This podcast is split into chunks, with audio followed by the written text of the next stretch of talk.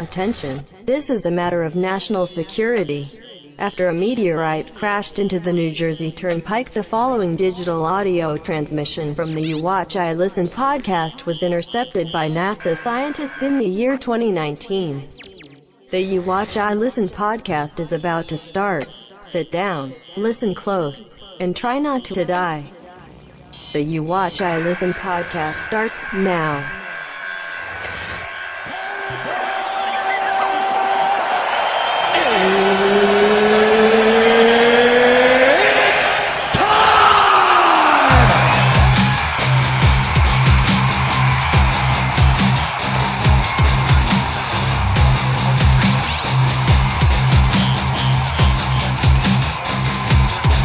a Home Depot uh, in Kansas had to be evacuated for a bomb threat. Oh, fuck your ass. yeah. Oh, take it out, take it out. Oh, suck it nice and slow. A couple other really funny news stories. Kenny G, Who the fuck is Kenny G? the fucking clarinet player. Oh, suck it nice. What did he do wrong? He's being Charles Manson all weird. In the middle of it, he cuts her off and goes, Oh, fuck your ass. Oh, take it out, take it out. "Dude, now I see why people followed Charles Manson. He was very straightforward. he had the right ideas." Suck it.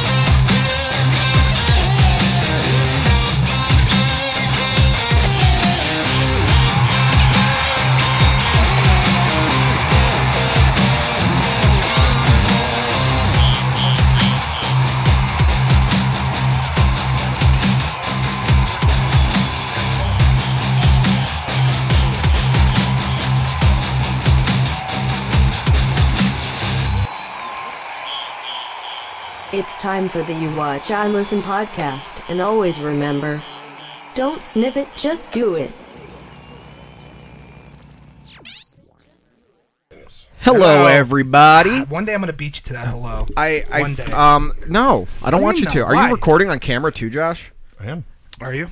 Are you? Are you sure? Did you? Yeah. Did you? This is episode 59 of You Watch, I Listen. And uh, I'm very happy to be here today. It's actually a beautiful day outside right now. It is really nice. I was just out on um, the landlord's parents' boat on the lake, and it was Right. beautiful. And then uh, we noticed some clouds coming in, and uh, her parents were like, It's supposed to rain. Check your phone. She looks at her phone. It's like, Oh, uh, 15% chance of rain at like 2.30.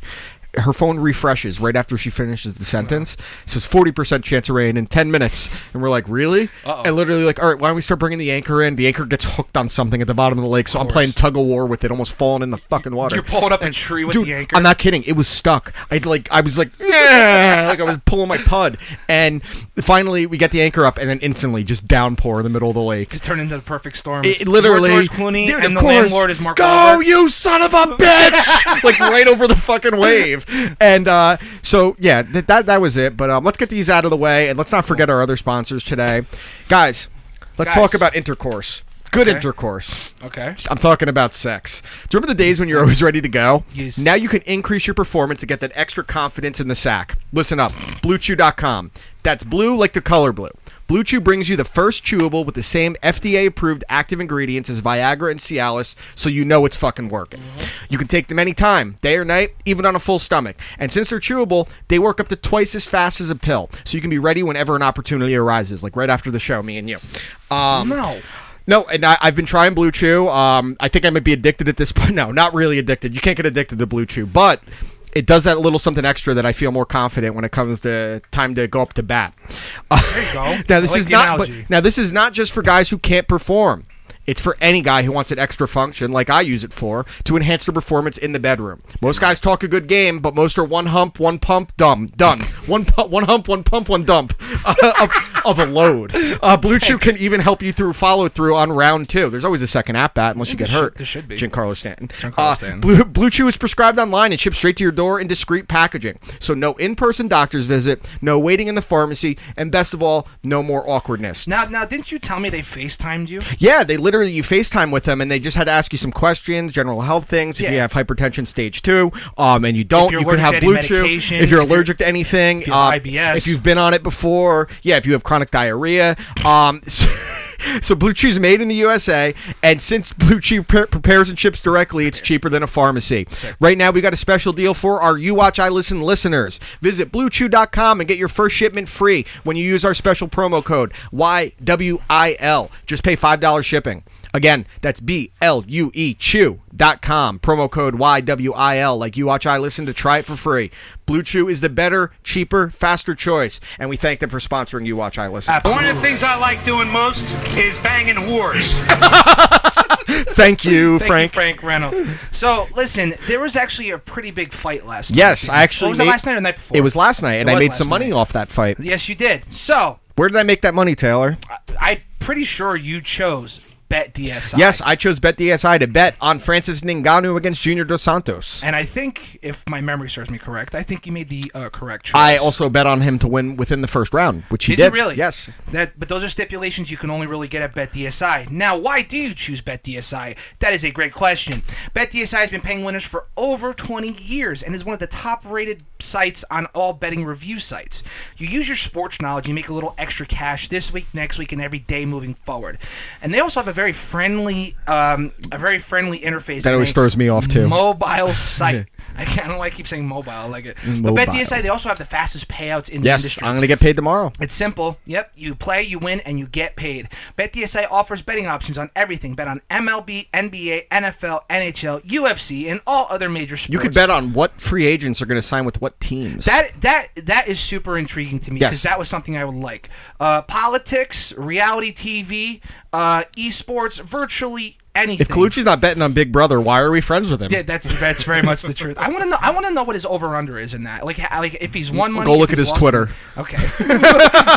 uh, try live betting at BetDSI, where you can bet the games from start to finish, every play, every minute, until the very end. New members get a 100% bonus match up uh, using promo code YWIL. Stands for You Watch, I Listen. That's more than double your money to start winning today. I play there myself, and I recommend BetDSI if you want to add some excitement to the sports you love or any other sports you may be Better watching. yet, take a blue chew, bet on BetDSI, make some money, and get a second round in with that fucking hard boner from your blue chew. You're welcome, and you know it's only from our guys over here at BetDSI and Blue Chew. That's right. But I, like I said, once again, you want to go to betdsi.com and use the promo code. You get the 100% bonus offer plus a $25 free wager to go out and test the waters. Dip your Especially foot in. If you're not an experienced in gambling, well, some it, people it can seem a little overwhelming. Some people, when they go to the pool, I'm the person that jumps right in. Yeah, of some people course. just need to put their foot in and slowly go down the ladder and the steps. I just dump. her- I dump them right in. dump on yeah, testicles first. you need, need to figure it out. But like I said, it- like sometimes it could be a little overwhelming, and this $25 is a nice, easy way to ease yourself yeah, into it. place a parlay. And you like you don't miss out on making some extra cash this betting season. It's only a game until you bet with BetDSI. That's right. And they have some of the best customer service out there. Absolutely, they'll I've- call you the second you sign up to make sure you have no problems, I've which used a- is I've used the majority of betting websites in my in my career so far. I guess you could say. yeah. I Just just the amount I of just money- filed a class action lawsuit against FanDuel and Oh, did you DraftKings. really? Yeah, I signed up on that. Oh, did you really? Yeah, I'm gonna get like seven hundred dollars. I should too. Yeah, anyone that's bet over two hundred dollars there. Um, this is not promoting BetDSI by the way. This is something that actually happened. Uh, BetDSI does rule though. Yes, they do, Much better than absolutely. FanDuel and DraftKings. So yeah, go to BetDSI. Listen, man. By I- the way, this I is not wish I- marijuana. This is nicotine. I Just to clarify. I, re- I really wish I put money on that fight last night because I, I saw no way Junior Dos Santos winning. I that saw fight. a way that DeSantos can win. He's he looked really good his last few fights and. Um, you know, while Francis just beat Kane, there was the question of the knee injury. I think it was. I think. Well, that- I, that I was think the- he. I yeah. think he legitimately knocked Kane out, regardless. But you know, we, he there was blew also his the knee Derek out. Lewis fight just two fights before that, or was three fights awful. before that.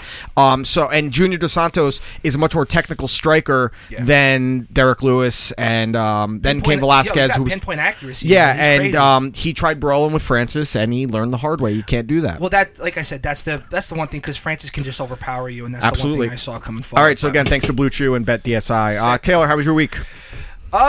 really, really, really super busy week, man. Same. I, I've I've had a lot of a lot of stuff going on at work, you know, and this and that. But I've also been very interested in a lot of different things. And what I mean by that is like the the Bob Lazar stuff. I've been Yeah, crazy busy. with fantastic. all- yo, nuts. But other than that, I had you know pretty killer week. I had a great weekend with the lady. And, We had a, uh, we went to an awesome concert on Saturday. we, Oh, dude. we went and saw it after we recorded. I'm still uh, mad at Josh for leaving his fucking juice box in my trunk. I didn't get my sandwich. That's even funnier. Because you're a actually. cunt. You Why walked away, and they were probably like, whatever your fucking number was. No, dude, there was like four No. people that got their, Josh. that came in after us that got their food. Josh, you you, uh, you come out, you eat your food. I'm disgusted and I leave, and I go inside, right? And I go, "What number are you? What number?" are you?" He's like, "120 something," and I hear, 10? Oh, great! they reset Awesome. it. They had So- to reset But it. there there may be a point here that because of my cunt my cuntness. I'm just gonna call uh, because cunt. Um, maybe that's why I didn't get my sandwich. So maybe it's just me. Um, you know, um, I had a pretty good week. Nothing to really you? complain about. It was a busy week at work. Um, Sometimes it's just great, like when you're just consistently busy and you got nothing. yeah, you know what I mean, yeah. I wa- I saw a few movies this week. I watched a few. I saw. Um, I, did too. watched uh, the new Pet Cemetery. How uh, I, uh how it was, was okay. It was, uh you know, it. The problem was the big twist in the movie they gave away in the trailer, which I You told me I, that. can't I can't fathom why they did that because to change the little boy Gage be, getting killed to the daughter getting killed, it's so- it would have been shocking when it happened and you saw it in the theater because no one was expecting it. Okay. and just overall the way it was paced, um, it captured the tone of the movie. It just I'll never watch it again. You, you just think it's like a poorly made. I, I'm not poorly, but you think it's like a lesser remake. You know what I mean? Ah, Yeah, it just it, it didn't have anything that stood out. Like, and Right. that could have stood out if the shock value was there. The other movie I watched, um, and I had to do this because um, it was from the recommendation of uh, the man that set up our fo- our interviews with John Rocker and Mark Coleman, an avid listener of the show, Brandan. Um, he said it was his favorite movie of the year. He said this was the best movie I saw in 2019. was it? And I didn't want to watch it. Can you take a guess? It came out just this past year. Just this past year. yeah, I- I not mean, something I'd ever want to watch by choice. Uh, see, I really don't know a lot of movies that came out this year. Honestly, I mean, do you have any guesses, Josh? I, I really, I really don't know. Detective Pikachu. It Wasn't Okay. bad. You know For Oh, you what know- it was, no, that was listen. my mindset going in. You know what's funny? I don't know if funny? I'll ever You're not watch the it only again. person to say that. but for the type of movie it was, and me realizing what it was, it was a really good family film. yeah. Um, it. I, I think it's funny that this Brandan guy recommended it to me because he's one of these people that's social justice warriors. This was like the epitome of a social justice warrior movie. if you're if you're I don't look at things like that, but if you really want to break down the movies you don't like, Yeah, right. you have to acknowledge them in the ones you do like. About a um, mixed a biracial kid is the star Okay. who teams up with a strong-willed woman, young woman who's a journalist, fighting a corpor- a major billionaire corporation owned by an evil white man. And then you, f- then uh, yeah, exactly. It, that, that dude, that's all the tropes of every movie they call social. But it was very well done for what it was. It was, it was, fun. charming. I was very surprised, maybe because of my expect. So Brandon, um, respect. Uh, that was a good one. Put some respect on uh, Josh, Pikachu's name. how about you? How was your week? I, I had a great week. Like Taylor, very busy. Uh, got a lot of uh, things accomplished this week. and uh, yeah, I hope so. Me too. Wait, did you? What? No, he he just looks like he had it. No, he doesn't. what does a person who has lead poisoning look like? we went to we went to school with one of them. Did you? Okay. TK.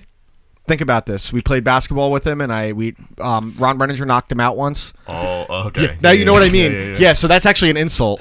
yeah, go on. All right. well. No, no, no, no. That was pretty much it. Oh, Uh, it's, uh, okay. like, isn't it nice when you have those weeks where you're just Yeah. consistently busy, nothing like who really did we have? A, abnormal who did we have a happens? better week than this Can I week? guess? Can I guess? Can I go, guess? go ahead. I have one too. All right, all right. Here's my guess. okay, It- who- It, it, starts out with a little something like this. You with a home run. He did. No, save this. I need you to save this. need me to save this? because I have last last word stuff coming up. okay. Wow, that's a boy. The, I know where you're going. I know where you're going I because did that too. also includes one of the reasons why I'm trying not to have a bad week because I have to remove myself. Uh, Concentrate on what this old man was saying. Okay. when we get to my last word, I'm okay with that. Okay, okay. Uh, because it, it involves that. Okay. fair that enough. whole the whole essence of what that's about. Yes. we did have a better week than one dog the bounty hunter. Oh my God! Just that okay, Oh. stinks, man. okay. First off, this is what I'm going to say. Uh, first off, never watched the show. I did. Second off, didn't know she was on the show. Third off, saw a picture of her. Did, was she known for anything than those absurdly cartoonish boobs? Yes. was she? Bad attitude. Well, he got That's not ca- true. He got shit canned because he had a Hulk Hogan type reveal where he was dropping and saying, Oh no, he had did the whole thing because his daughter was dating a black dude, and he had the whole tape recorded thing. "Well, What? it sucks that his wife died." Um, it but- really so is we are sad. having a better week than him. It really But is has he sad. even been in the limelight since? I do remember So- him coming up in the news a while back when he was going to be the one that found El Chapo. Well- and I'm like, this guy Well, sucks. he so uh, he got arrested in Mexico or something like that because he went he went and went and so- found someone. Did on he go the with F- Sean Penn? No, on the FBI's top ten most wanted list. He went down there with his brother and his son at the time, and they because um there wasn't like expedited to uh you know what I'm saying like Yeah, how yeah, yeah, I get what between you're saying. countries. Please don't touch my knee ever He, again. um, I'm sorry. Whatever. Okay, I, I- I took a blue chew now and I just came. Well, you're welcome. I just did you a favor. there. Yeah. but no, it really does stink. Like Usually it's he- on your neck. He's um he's one of those like reality TV stars on like A and E. That's all he'll ever Yeah, be. and that's the thing. I don't. uh, the only reality TV show I've ever really kept up with was like the first like eight seasons of The Ultimate Fighter. I hate all reality TV beyond that because it's all fake. See, I, I was, I'm still kind of into Survivor. I just watch it with my I parents. liked Sur- when I was a Survivor little kid. My was parents great. watched Survivor, and I liked it. And then when I found out how fucking fake it is, How fake, yeah. Uh-huh. the fact that they have like buffet courses back there and shit, like, and if someone is actually like, hurting, oh, come have a fucking steak. That's Dude, not that- sorry. no, it did bum Naked me and out. Afraid is more Dude, realistic. the, like the first season when like they Richard actually, Hatch. dude, they actually dropped them in Borneo with like nothing. the And they said, one "Go time ahead." something real happened on Survivor, someone fell on a fire. I think it was. His name was Scott. It was in Australia, and he was trying to cook a pig. He passed out, and he fell in a fire and burned the shit out of his. and he hands. probably burnt the pig too, so the Yeah. pig was useless. And, and this is how you know because Oh, he- pig is so good. He had the he had a woman piss on his uh, piss on his hands. to I think that's what you're disinfect. supposed to do when it's je- uh, you get stung by a jellyfish. Well, yeah, well, no, that's the same thing too. Like to disinfect. I You just know what go mean? up to women and tell them that a jellyfish stung me. All right, let's get into our reviews. Um, Josh, who's going first? Taylor. Taylor. Okay, so you gave me Die Hard with a Vengeance. Yes. Hmm. Die Hard with a Vengeance, the third movie in the series, the only one that is realistically a connected sequel. It 100% There- there's is. parts in the second one that are connected because they're like, oh, you were the guy in the, the plaza, Yeah. and then uh, Carl Winslow, and yeah. Right. So uh, I I just want to say very much so to start the review. It's a good movie. Yeah. It's a good movie. It's fun. Do I? ca- Is it great? No, I don't think it's that great. I think it's a good movie. Um, I think that there's a lot of good things going for it. Again, the action speaks for itself, and Die Hard alone will, spe- will speak Absolutely. on the action. Um, The so- charisma of Bruce so- Willis and Samuel Jack, the chemistry between them, especially. I thought about this on the way up here. Is that um, you know, like there are people that are just born to play the roles. Sure. Hugh Jackman, Wolverine, Schwarzenegger, Terminator, Yep. Rocky, Stallone, shit like that. And Willis is Ryan born to play John Mm-hmm. Reynolds, Green McClane. Lantern. Yeah. yeah. you know, he- like he's born to play this role. So I mean, i- are you watching Bruce Willis or are you watching John? McClane? You're watching John McClane. You know what I mean? You're watching John McClane as And- Bruce Willis. Yeah, right. But it's one of those things. I mean, it, it is a very much a fun movie. Jeremy Irons as uh, Simon Mm-hmm. the Gruber. best, my favorite part of that movie is when they're starting to realize what they're actually doing in the in the reserve Yeah, with the right. music playing. Yeah, it's it, fun. Uh, ants marching. Yeah. it, it's fucking awesome. It really is cool. Uh, there are definitely a lot of good parts. Uh, I want to say Samuel L. Jackson always makes me laugh. Dude, he's I watch anything with him, almost anything I'll Yeah. say because calling me Jesus. I look Puerto Rican to you. Yep. Uh, Yeah, so- he's- my name- he's- he said, "Hey Zeus, my name is Zeus." dude, he's Like so I'm gonna fun- shove a lightning bolt up yo ass. he just the way he says things. ama- I mean, the guy's in like he- I think if you go on his IMDb, he's Is he like 80s now? He is like hundred. He's not eighty. No, no, no. He's like he's like in his late seventies. I think. How old? Look up Samuel Jackson's Samuel age. Jackson is old, He's dude. got to be like s- I'll guess he's like sixty-seven. No, he's in his 70s. He's for in sure. Is he? 70s Damn. for sure. Black don't crack, man. Good for them. Bro, he is. What wasn't he one that just got into acting later in life and just turned out to be great? Like he. wasn't yeah, like a- yeah, pretty much. You know I, what mean, I mean? he's seventy years old. Wow. Damn, yeah, it's I mean, Mace Windu looks crazy. great. Yeah, Mace Um, Windu. But so- it, like I said, it is it is a lot of fun. I, Jeremy Irons is the bad guy, and the fact that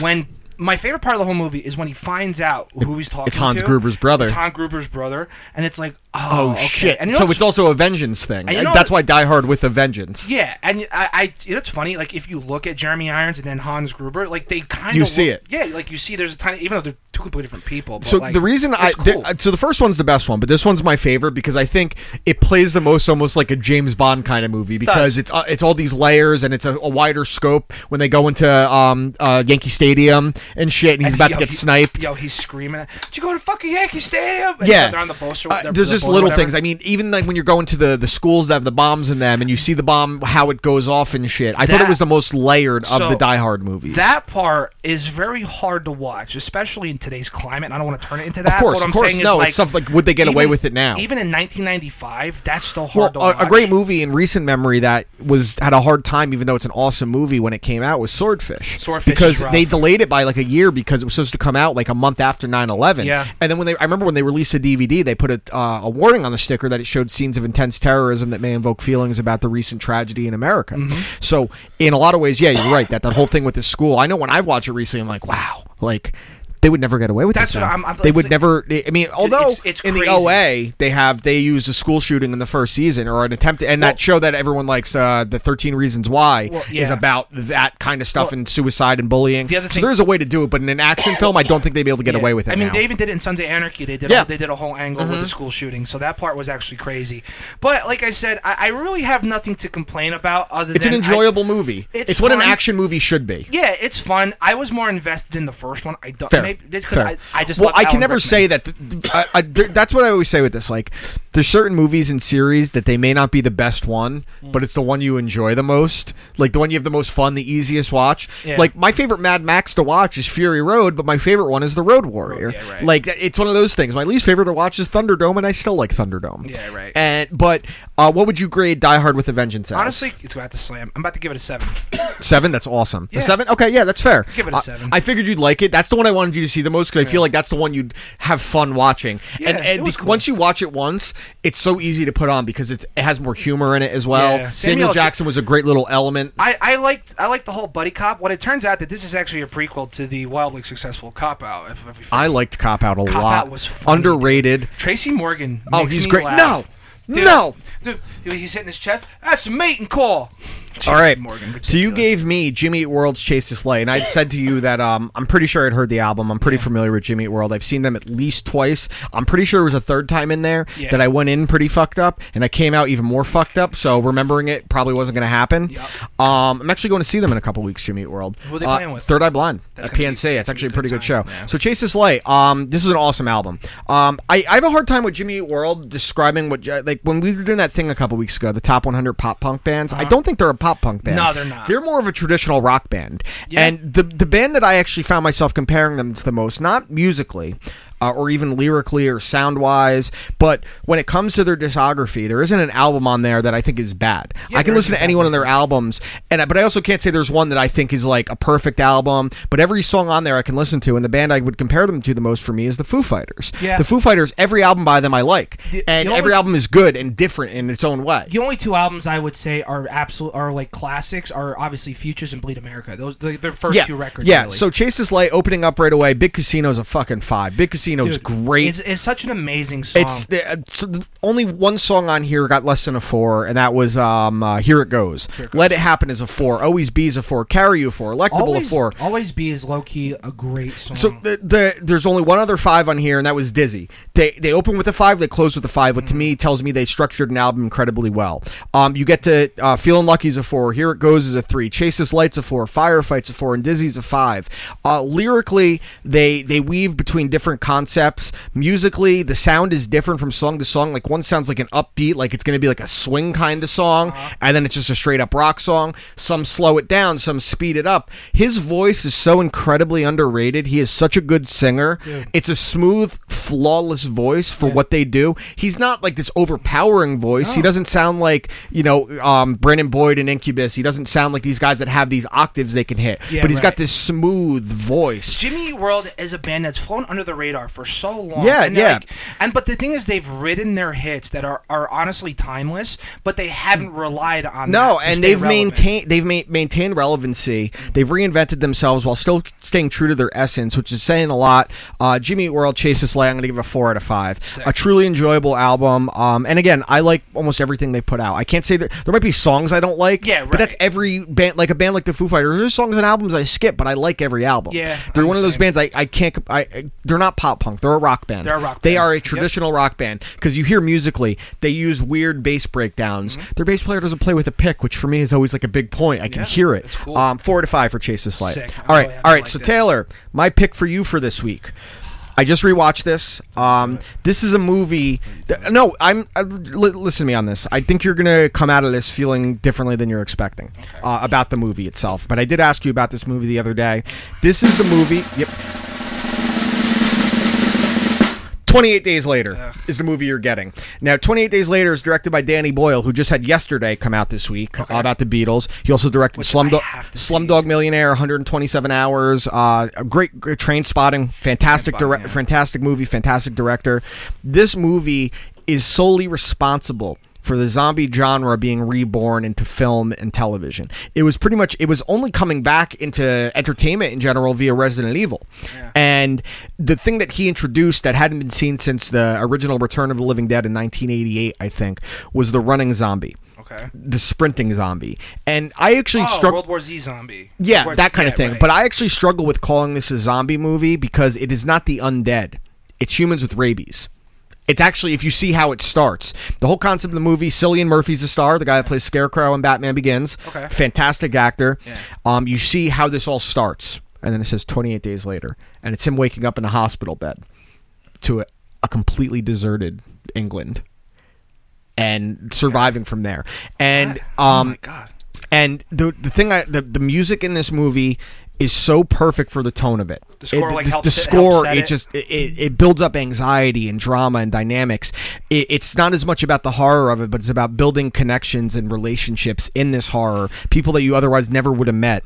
Um, it, it actually has a very very good sequel as well. Twenty eight weeks later, that actually kickstarted Jeremy Renner's. Um, being a star. Okay. It was, and Rose Byrne was in it as well. Oh. But it was Jeremy Renner's first like big breakthrough ma- mainstream movie. shit, I didn't know but that. the difference between this 28 days and 28 weeks 28 weeks plays more like a horror action movie Yeah, right. well this one to me is as much a drama because you feel for the characters and their plight and the things that are happening and how low people humanity would sink in a situation where there is no law there is no rule where the military complex controls everything and can dictate how things go and would num- get weird. and it, it, it is widely considered one of the best horror movies since 2000 Okay. but in outside of a couple scenes i don't view it as a horror movie because i feel more for the characters than i ever felt terror in it Right. and i again this if without 28 days later there probably is no walking dead there is no world war z there is no this relevance of zombie media back Mm. and it solely started it and again i don't know if it's necessarily a zombie movie because it's a different take on it it's not these things where if you die you come back So I, I, I guess uh, Michael Scott's fun run. They never they never found the cure, did they? Correct. They never found the cure for rabies. um, they call it you're infected. They call them the infected. So Okay. it's kind of like if you're playing Left for Dead. Ooh yeah. in fact. So I think you're really going to like this movie. Okay. Um, there's going to be certain scenes that I think you'll see what I'm talking about the emotion of feeling for the characters Right. and thinking about if you were in that situation where it's almost it is The Walking Dead directly ripped Rick being in the coma in the first Well, I season was from gonna say, 28 days when- later. when you said it's that, 100 percent yeah. from 28 days later, and it, it's widely considered like the most one of the most influential horror films of this generation. So Sick. my pick for you, 28 days later. awesome. Uh, not too excited, but I'm sure I'll change my mind when I watch. I think it. you're going to like it. So for this week's pick, I, I, I was kind of confused on what to give you. One, I want I was like thinking about giving you like a compilation album. Okay. But I Greatest hits. no more or less like uh, uh, uh, um, uh like the punk goes pop stuff. Oh, I got you. Okay. But in the middle of doing all that and listening to the songs, finding out which one, I came across a song by a band that I haven't listened to in a very long time. I uh, like uh, very much a corky buchek. You know corky buchek. Bing bang, bing bang, Bing. bing, ding ding ding ding. ding. Is your album Corky Buchek? Josh, That was good. it's pretty funny. Yeah. It's, All right. It's, funny, it's funnier than Ralph. Uh, That's not saying much. no, it's not. And, Uh, and Ralph is also gay. no, so so for um, I'm gonna give you one of the, um, I'm gonna give you Mayday Parades. 'Kay. A lesson in romantics. All right, tell me about it. This album came out around 2006, 2007. Again, all these albums came out around the same time. This is the height of the emo movement and the height of like that sad boy the rebirth of pop punk, really. Okay. Um, a lot of people equate Mayday Parade because they're still around to like an all-time low. We're like, Sure. they have a relatively younger demographic. You know, it's it's just a different feel and it's a little lighter. Um, but with this album, what a lot of people fail to see is that Mayday Parade was at the forefront of the of the pop punk revival, and they were one of the biggest bands at the time. Um, Derek Sanders and Jason Lancaster were both in the band at the, at, um, at during the recording of this album, Okay. and Jason left and formed Go Radio after the fact. okay, I know Go Radio. Yeah, and Jason Lancaster really was the the driving force behind the band, and this to me is their all time best work. Cool. It's an all time classic record, and P- it doesn't get the recognition it deserves. So this week is Mayday Parade's "A Lesson in Romantics." Beautiful. Is there any song specifically you want to highlight for me? Yes, I want to highlight. Uh, I think that's something we should do. Um, yeah. Tell me your favorite song on each album, too. So um, I think that's a cool idea. So the I'll give him my favorite song on this album was actually the first single. It's called "Jamie All Over." It is a bit of you know the, the lyrics are a bit heavy handed. Take it as you are as you I don't will. think that's necessarily. I, I, there's certain times I think that's okay. Right, Because but- I think a lot of it has to do with the sound of the song, too. But acco- but when you listen to it and when you accompany and when you accompany the music with the lyrics, Yeah. it makes a lot of sense. It's a lot of fun. it's such an upbeat. Well, one thing, record. nice thing, uh, next week being our 60th episode, y- I give you an album, you give me a movie. Yeah, no, I'm which gonna have we- to really dig because you've seen everything. I have. There's got to be something. So you got to do the same thing I do. You send me a list of things, and Yeah. ma- even if it's something I haven't seen in years, maybe seen once. well, I was gonna say like the last movie I gave you had to be in black and white. the last one you gave me was like during World War II. Yeah, right. Like, yeah. Um, all right, cool. Um, so wh- actually, one of the reasons I wanted to bring up, um, one of the reasons I actually gave you 28 Days Later and it came into my head is because while Danny Boyle was doing the media rounds for yesterday, he actually announced that there is actually a script for 28 Months Later. which I think is pretty cool. Oh. Okay. Because 28 Days was really big. 28 Weeks did really well, and then it's kind. There's also a graphic novel that was really good in between there, but people are kind of waiting to see is the, the genre's a little oversaturated obviously but i think people are interested to see where it could go with this because they did a good job with the first two and danny boyle being attached to it that they have a script that they really like and the idea that 28 months how much different things could be Well, are, are fans excited that like they're coming back and bringing back the franchise, like the original? yeah people? yeah i mean it's been 13 years Because 28 I- weeks i think was 2006 Because when you say it's all, it's clearly you're right. There is an oversaturate an oversaturation of zombie Sure. flicks and stuff like that. zombie everything So, like, are, are you saying like people are stoked because it it, It's it, it because- redefined the genre when 28 Days Later? yeah came i would out? say that's part of it it, it definitely maybe it might do it again with this if, one. if you were making a list of like the top five zombie movies of all time, I would have a h- very hard time leaving it off. And that's coming from a guy that's an aficionado of the older ones, especially. And I prefer like the slow moving ones. But 28 Days Later is just a genuinely good movie. At 28 Weeks, while I said to you it's more of an action movie, there's the opening sequence of 28 Weeks Later is legitimately ho- horrific. It's actually scary. Like it, it scared that scene scared me more than anything in 28 days and the rest of 28 weeks. But you don't feel the same thing for the characters. I'd be very interested if they go back to 28 months because 28 weeks, when you think about it, isn't as long. You know what I mean? 28 months, it can almost get back to that same point that made 28 days so unique. Um, so yeah, I think that that's very exciting to hear. That is cool. Um, we got another sequel that just started filming this week. what do we got? Space Jam 2. so I this is what I wanted to ask. Um will you see it? Probably Josh? not in the Yeah, theater. for sure. Yeah, um yeah, unless someone tells me like someone I trust tells me like it's actually really really good, I won't I won't see it in the theater. Yeah, I'm not going to the theater for Um that. I I'll be interested to see what they do. Will Michael Jordan make a cameo in it? I Will- think he should. Will they have like it'll be great if they have like statues of him in like uh Looney Tune land or whatever. How are they going to implement this again? Imagine if the heel turned him and he was the owner of the Monstars. Shit, He's that the would be owner. pretty cool. that would be dope. But I know that they saw a bunch of the players on the set. Clay Thompson was there with uh, crutches.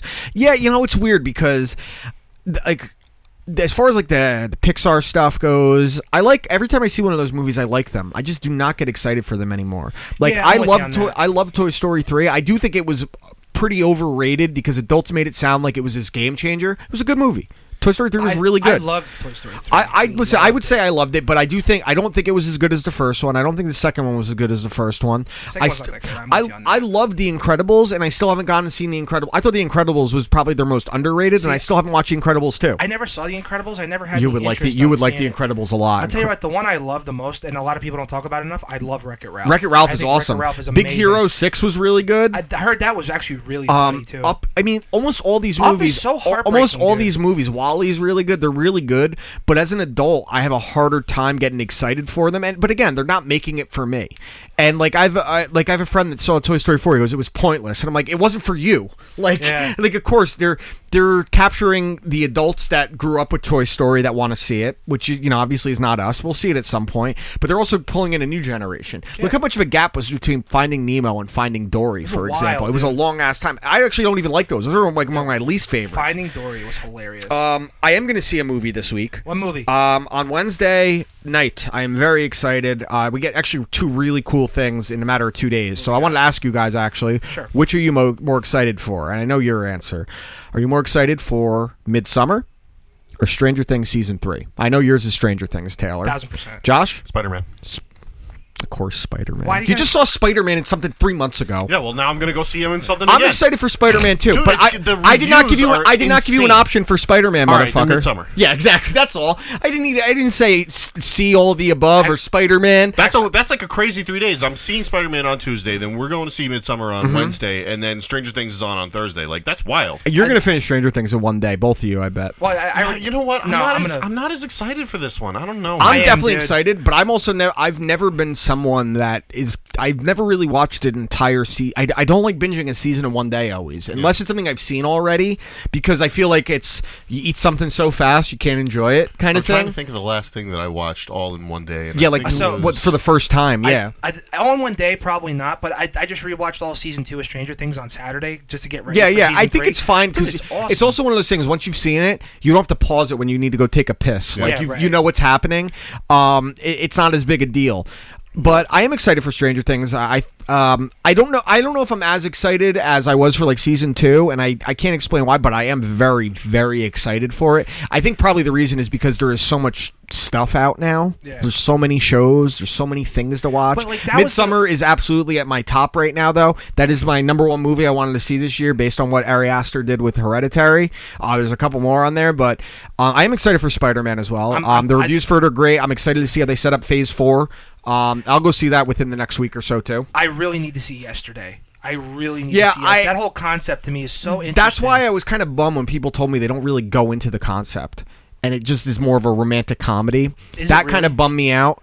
Uh, they said it, the, the sound. My friends that saw it said the movie doesn't go the way you expect it or think it should. Like based on the way they push the trailers, it doesn't become as much about that idea as it does the romance angle, which kind of bums me. I, I, I think you have such, you can always put a romance angle in there, but that should not be the driving force of the movie when you're talking about the Beatles. because that's such an interesting idea. Because I, I think I, I asked my father about that because he's like, "What's this? What's this Beatles movie I'm seeing? Is it another stupid?" I'm like, "No." I mean, imagine waking up one day and the Beatles do not exist, and my dad goes, "I that I." I, he You can't. honestly he can't picture that No. even being a thing, and that's why I'm just so intrigued. Yeah, by it. But I, I think there's also one coming out that Josh, you might be more interested in. That's like a Bruce Springsteen one. Um, have you seen the trailers for this called "Blinded by the Light"? I think it's about some Indian kid that um, you know, very strict Indian family, and he discovers Bruce Springsteen, like the stories that he has about like escaping his hometown and like finding who you are. But they incorporate all Bruce Springsteen songs on it. That actually looks pretty cool too. I think it's called "Blinded by the Light," um, which. If you, if you have music that I like, I'm gonna try and watch the movie. Yeah, I agree. Um, I'm like I saying- did that with Rocket Man, and I was disappointed. With yesterday, again, I trusted director, but I after people I trusted saw it and said it wasn't what they were hoping. I I'm probably going to skip it in the theater, especially since the music isn't as relevant a point as I thought it was going to be. yeah, that's what I thought too. I, don't- I also think there's a level of the trailers made it look like it was going to be this mind blowing movie. Yeah. And the expectations get level. Another movie that Danny Boyle directed, that the, his most successful one, a movie. So remember when our, our local movie theater we have, uh, Kinelon, used to do free movie Tuesdays. Yes. And you'd go and you'd want to see like the newest, most popular movie, and then you get there and it's sold out, so you have to go see something else. So one time, me and my buddy Dan Holly were going to see something on Free Movie Tuesday, and the movie we wanted to see was sold out. So we were like, "Let- "What's not sold out?" And it was this movie called Slumdog Millionaire.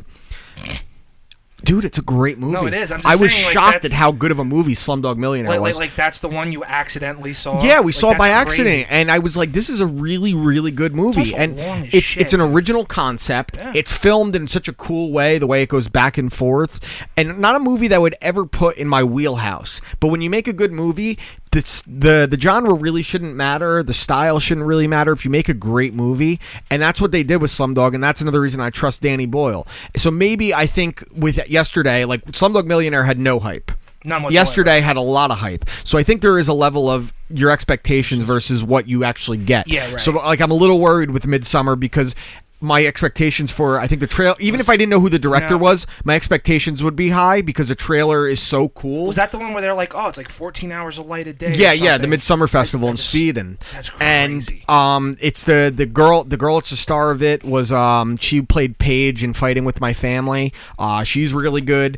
And she I guess she saw the movie and she said something that you know, she knew what the movie was about as it was happening, but it, she didn't realize until she saw it how disturbing it actually is. And when I hear that, that gets all the little wheels turning like fuck my head up like Hereditary did. Like I want you to fuck my head up because that's again we talk about TV shows and things taking risks and horror is in such a good spot right now because people are taking risks. Like I, this is like a golden age of horror after a weird lull after The Ring came out when it was just Japanese remakes and these found footage films just over and over. And there are good found, found footage films in there. Yeah. As as above so below is really good. Cloverfield's really good. I'll even I'll even say the first paranormal act- the First Paranormal Activity is a groundbreaking film. It was made for fucking eight thousand Yeah. dollars, and Steven Spielberg bought it for twenty thousand. And look how much money it made. You know what I'm saying? How many sequels have they made? Like They're seven or about to eight make now? another one. And another one that's a good example of that was a Kickstarter, cost almost nothing to make, was Saw, which they just started filming Chris Rock's reboot of that.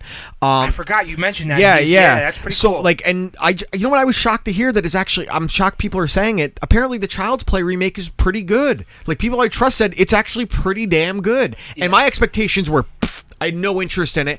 And then I hear you'll actually be surprised at it and the way it goes and the cast and Mark I, Hamill. I, I did hear that uh, Au- Aubrey Plaza is. Pretty, I heard she was really good, Yeah. which is not a role I'd ever expect from her, and I'm not even a big fan of her. I wasn't. a- I I would say I was not a fan of her at all until I saw this movie called Ingrid Goes West that I didn't really have much interest in. It was just like a black comedy taxi driver, kind of like Observe and Report, Okay. where she was actually the villain, but she was the main character in a lot of ways. Um, but I like that she's kind of branching out, and it does. The only reason Child's Play kind of rubs me the wrong way is because you're changing the the DNA of the story. You're taking out the voodoo of it, and because that's what chi- you've never seen Child's Play, I'm assuming. So in Child's Play, Chucky. He isn't just like a doll that becomes, you know, he's just weird. This serial killer named Charles Lee Ray transfers his body via voodoo to the closest thing so he can then pos- then he could kill a child and put his soul into a child's body and be a person so that's where it comes from and in the new one it looks like it's just ai gone bad and that kind of fucks with the dna of the story which is what i've complained about with like man of steel that they changed the dna of superman yeah, no, I that agree was with my you, biggest right. problem and i think it was just a poison pill to the entire dc Thankfully, universe Michael Shannon saved that he- whole movie. yeah yeah, and um, y- you you can't do that with a lot of these things, but. I do think because of the, the nature of AI in today's world, it- that is something you can do. Black Mirror does it every fucking episode, don't they? About technology and AI. So I'll give that a chance when it's able to stream. I'll, I'll try it out. Black, um, Black Mirror is next on my list because right now I'm I pretty. think- I, dude, I'm heavy in the Shameless right now. I think, yeah, I, I told you, once you're done with Shameless Season 5, just stop. Just stop after Season well, 5. because my, my girlfriend's been wa- like I, she's been skipping ahead, so she's been on, she's on season nine, and that, like the couple episodes I watched, I, I kind of dig. Well, it's about to fall off a cliff because everyone left. Emmy Rossum's off the show. Oh, really? Yeah, everyone left the show. Jesus, like what, the, what- what almost about uh, what, what's his name? William Frank. H Macy. Yeah. He's still on it, but Emmy Rossum's really the star. Yeah. Well, I do notice I didn't know the guy that plays Jerome from Gotham is, Yeah. is uh, the gay. Yeah, For yeah. the reason I, I didn't put two and two Yeah, that's together. man, Jerome. That's awesome. Yeah, um, that's another good example of something where you can kind of change the DNA of something. Gotham kind of changed the DNA of a lot of these stories we knew. It was they made super- Oswald yeah. Cobblepot like incredibly sympathetic. Although, by the way, speaking of Oswald Cobblepot, um, Penguin. uh, they so they just cast Andy Circus into um the new Batman into the Batman. What? Who's he gonna play? What? Who's he gonna play? Andy Circus Yeah. is in Batman. Yeah. The Batman. it's so called happy. The Batman. Right, well- because originally I guess they wanted Josh Cad- Gad to play Josh Penguin. Gad. Yeah, I, I don't like him really. He's he's, he's too over the top for me. Like he's very animated in his acting. But Andy, I'm trying to think. He could probably play the um, Clayface because Clayface, uh, Killer Croc. yeah, True Killer Croc's Yo, a good him one. Uh, as Killer Croc would be ridiculous. There's a few that you could do. You could do the the the what's it? Uh, Man Bat, the Human Bat, or whatever. that's one's that's messed one. up. there's a Um, bunch of them you can do. But I mean, if you're thinking about ones that need like CGI heavy focus, there. I mean, there's a bunch of them. Well, honestly, there's a bunch of them. I Yo, mean, what- what if you did, like, Mr. Sol- Free? You could do Mr. Freeze. What about like Sol- Solomon Grundy? You could do so- that's a good one actually. That's a Solomon Grundy's one that you killer could one. definitely do. Born on a Monday. Um, there's a bunch of them. I still want them to do Riddler right on, on a movie, and it always should have been Crispin Glover playing him Mm. because Crispin Glover looks like what the Riddler would look like. Um, I, I I know for a while they wanted Robin Williams to play the Riddler, and good luck. I oh, Jesus Christ. Um, so yeah, you said you've been watching that Bob Lazar stuff, and I guess reading up on him. Yo, um, it yeah, is some of the trippy. I remember because I watched it and I texted. I watched you that and this week, and the I go- documentary, I go, yeah. dude, please tell me you've seen this, and it gets crazier so as it goes on. I watched it over two nights. Um, so this documentary, he was on Joe Rogan last week, um, and the, the movie's called Bob Lazar, Area 51, and UFOs. I think Yeah, is the name of UFO it. Flying Saucers. Uh, and flying saucers. And um, the whole pre- I'm sure most of you guys have heard about this at least, but he's been well known in the alien community, the the pa- the paranormal, the no, no, it's like extraterrestrial, extraterrestrial, the yeah. extraterrestrial um, uh, world. I guess the paranormal world too, you could say. Yeah. Um, he worked on off of Area 51 on what he said was a flying saucer, and that he was supposed to reverse engineer the engine to figure out how it. F- levitated how it flew because it was producing its own gravity he would said that he went to go put his hand on it and it pushed away it produced its own gravity and the th- the reason I'm willing to give him credence, and I'm not saying I outright believe him, but he is the most believable of anyone I've heard. And the thing I like is that he hasn't gone into Tiny Green Men and aliens. He hasn't said anything about that. And even when he was questioned, and he said he saw something. He said it was probably a dummy. He isn't going into one of these like tinfoil hat freaking out conspiracy I was theorists. going to say because if uh, the the thing that documentary does so well, it goes from when he initially broke the story with George Knapp, and then it also boils down to how he's told the story throughout his life. It ever hasn't since it changed. happened. For 30 It years, the story hasn't has stayed the changed. same. The stuff he said in the documentary to the stuff he said to, to uh, on Rogan was word for word verbatim exactly the same. Now a lot of people would go crazy and say like he said it so much it's rehearsed. He knows yeah, how and to some say people it. and some people also say, well, he said it a little bit differently this time, but he even said like it, it's kind of hard to remember, you know, minute by minute details Well, of every es- little espe- thing, but the, the especially- basis of the story has remained the same. Now, me, I will, I will, a thousand percent say and go on record, a thousand percent say and go on record and say I hundred percent believe him. Um, Yeah, sure. You know what I mean? And I will say that I'm the- inclined to believe him. The, the craziest part about it was when he's talk he's talking to he's talking to the, the, the maker of the movie Sure. Mm-hmm. and they do that whole flash that whole flash forward when he's talking about uh, I And don't, you- I don't Mickey want Rourke does the commentator. You choose if you want to believe. dude I love that I know, it's just Mickey. I didn't even know it was item him. nine, but no, it's item one fifteen. Element- element 115. Element one fifteen, which he talked about in the eighties, and that was the fuel. yeah, It wasn't he until said that about- it was some new element that was not of this world that I guess can be used to manipulate and create waves of gravity. So now, and the thing is, what he was saying. Nothing on was- Earth can do that. Nothing creates ga- gravity but gravity. Oh. Now he was saying this in the '80s. It wasn't until about four years ago did they actually confirm that gravity is waves and not gravitrons. Yeah. like neutrons and electrons. it's waves of gravity. It's waves. And if you can manipulate gravity, it, you we also know that you can manipulate light, Yeah, well, which is crazy. if One of the you- things if- they talk about. If you can manipulate light, you can manipulate gravity. You can manipulate time because gravity is, is the central focus of everything within the known Absolutely, universe. like interstellar. That's that's the craziest part about this whole thing is that like he the stuff he talked about in the eighties, slowly but surely things started. He was right about a bunch of things, like the the uh, the hand scanner. to get to enter S four. that one of the reasons I'm inclined to believe him, and I, I I've I'm going to say I do believe him. Uh, the reason I, I don't say it confidently is because, like anything, without definitive proof, I trust his word. I do trust his word because he has nothing to gain. He's taken no money. He's got no financial Well, gains he- from this. He, he, uh, uh, declines money. He wouldn't even let Rogan fly him out for the No, podcast. he he, he, he uh, donates it to local science school uh, exactly. science programs. Um, the fact that the government's co- continuously hounded him, and some people are like, if he knew anything, they would have just killed him. They wouldn't kill him if he had element 115 and they didn't know what happened to him. So th- and They would so- also not kill him if there's a fear that that's going to make people believe him more. The government took him out. No, th- well, that and that's the whole part of it when they do the flash forward because he asked the question, "Did you take it?" Sure. They flash forward it, so you they don't show you, so you don't know if he said yes or no. Yeah. And immediately after, I the thing that's so weird, we talked about it with Jack actually, was that um they're listening through the phone. Yeah, Right. of So course, they they, always. they bury the phone. The very next day, he gets a text message that, "Oh, dude, I'm getting raided by the FBI right now." Yeah, absolutely. It's and I mean, crazy to me. Josh actually had a tweet thread today about how he was talking about a, a serious um, subject yesterday.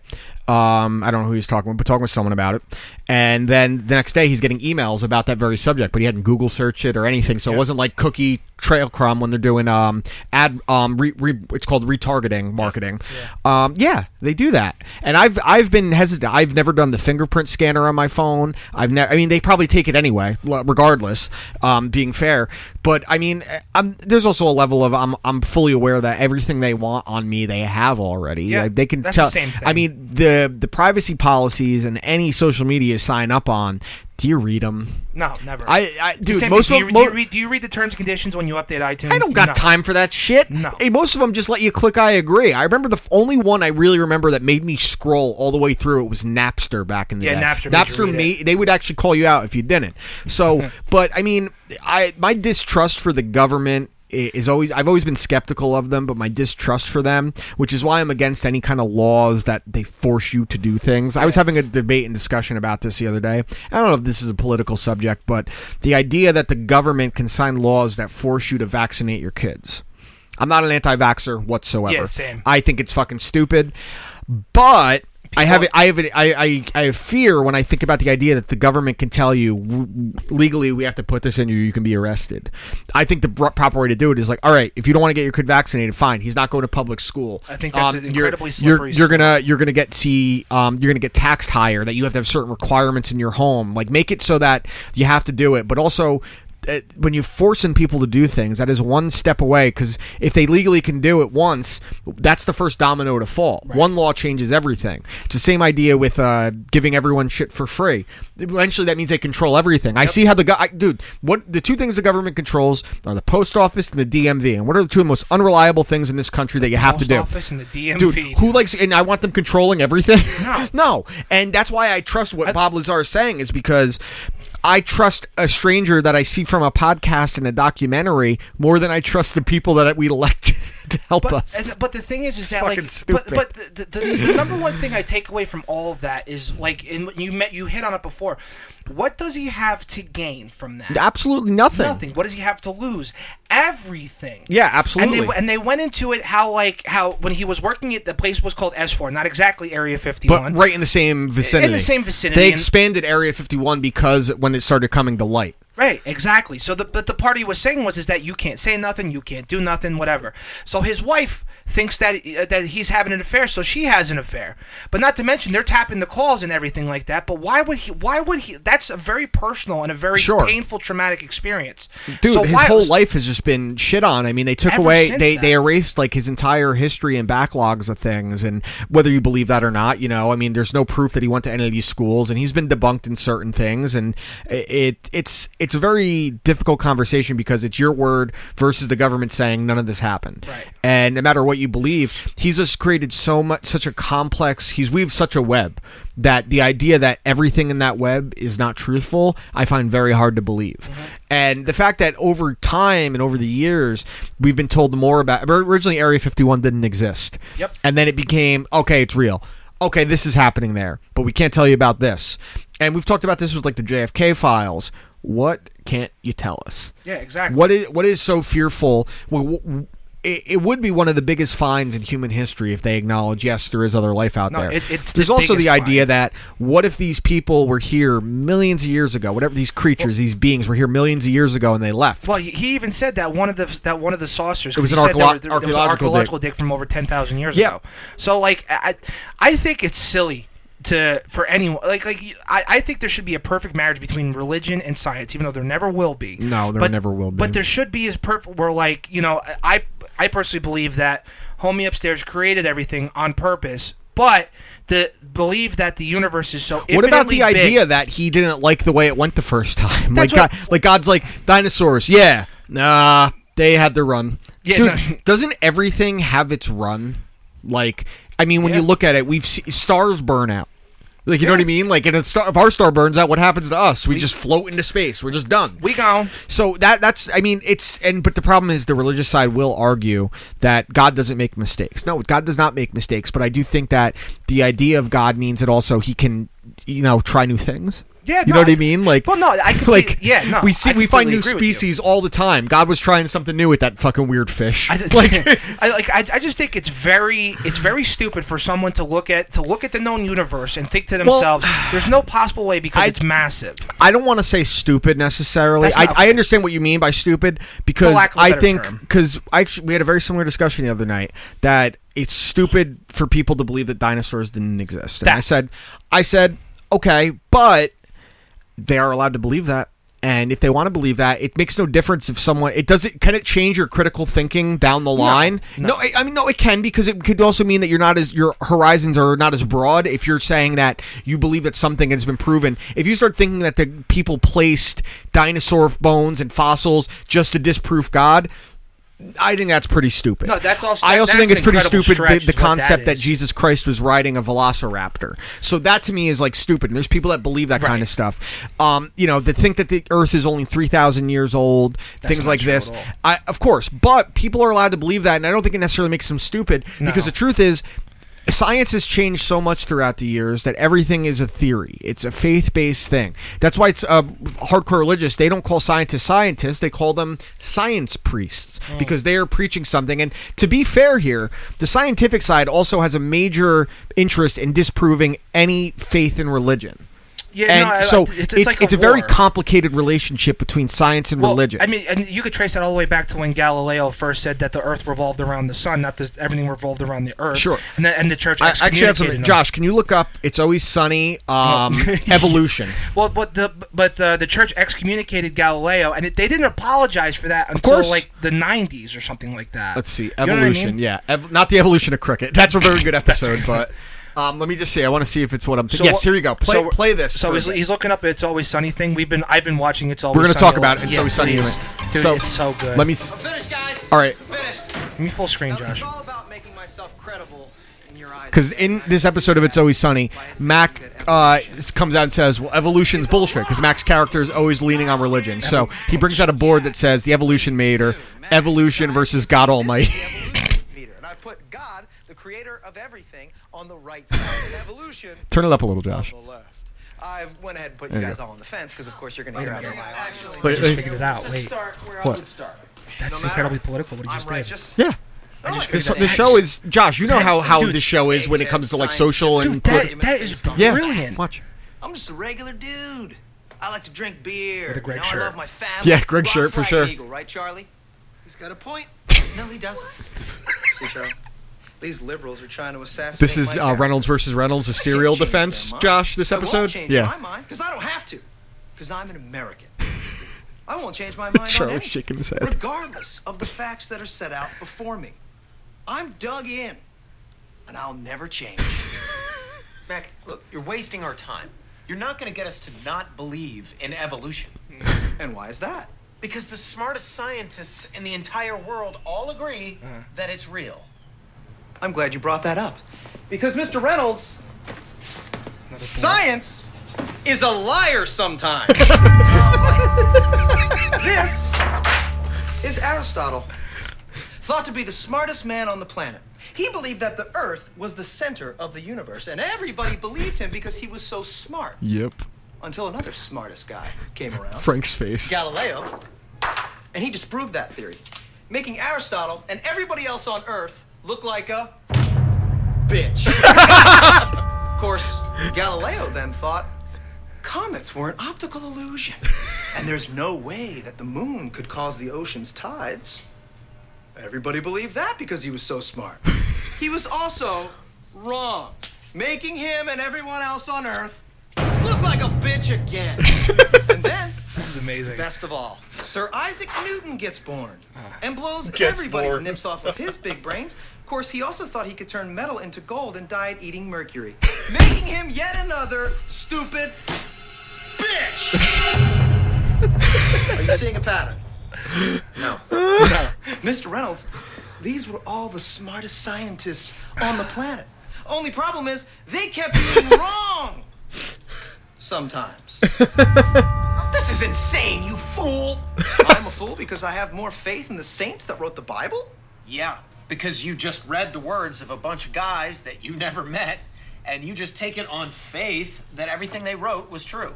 And what makes you think what your Oh, scientists are shit. writing is any more truer than my saints? Because there are volumes of proven Yeah, dude. data. This show is so smart. Numbers, you know, figures. Th- th- there are fossil records.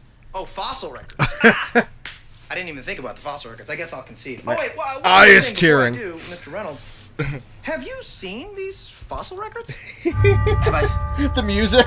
Yeah, dude. Have you poured through the data yourself? The numbers, the figures? Well, no. Yo, Rob McElhaney's amazing. Oh, interesting. So let me get this straight, Mr. Reynolds.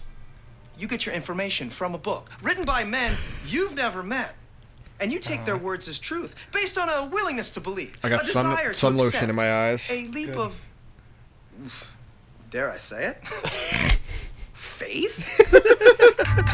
Come on, look. I mean, I don't even know how I'm supposed to respond. These to fucking that, fruits are like- playing footsie. That is a, that's a false e- equivalency. Just answer the question, Mr. Reynolds. Why is he being like a lawyer? Sure. Yeah. Because this is a court Okay. case for them. I rest my case.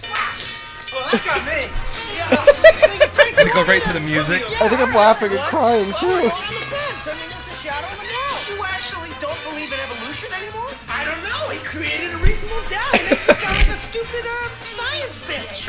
oh my god.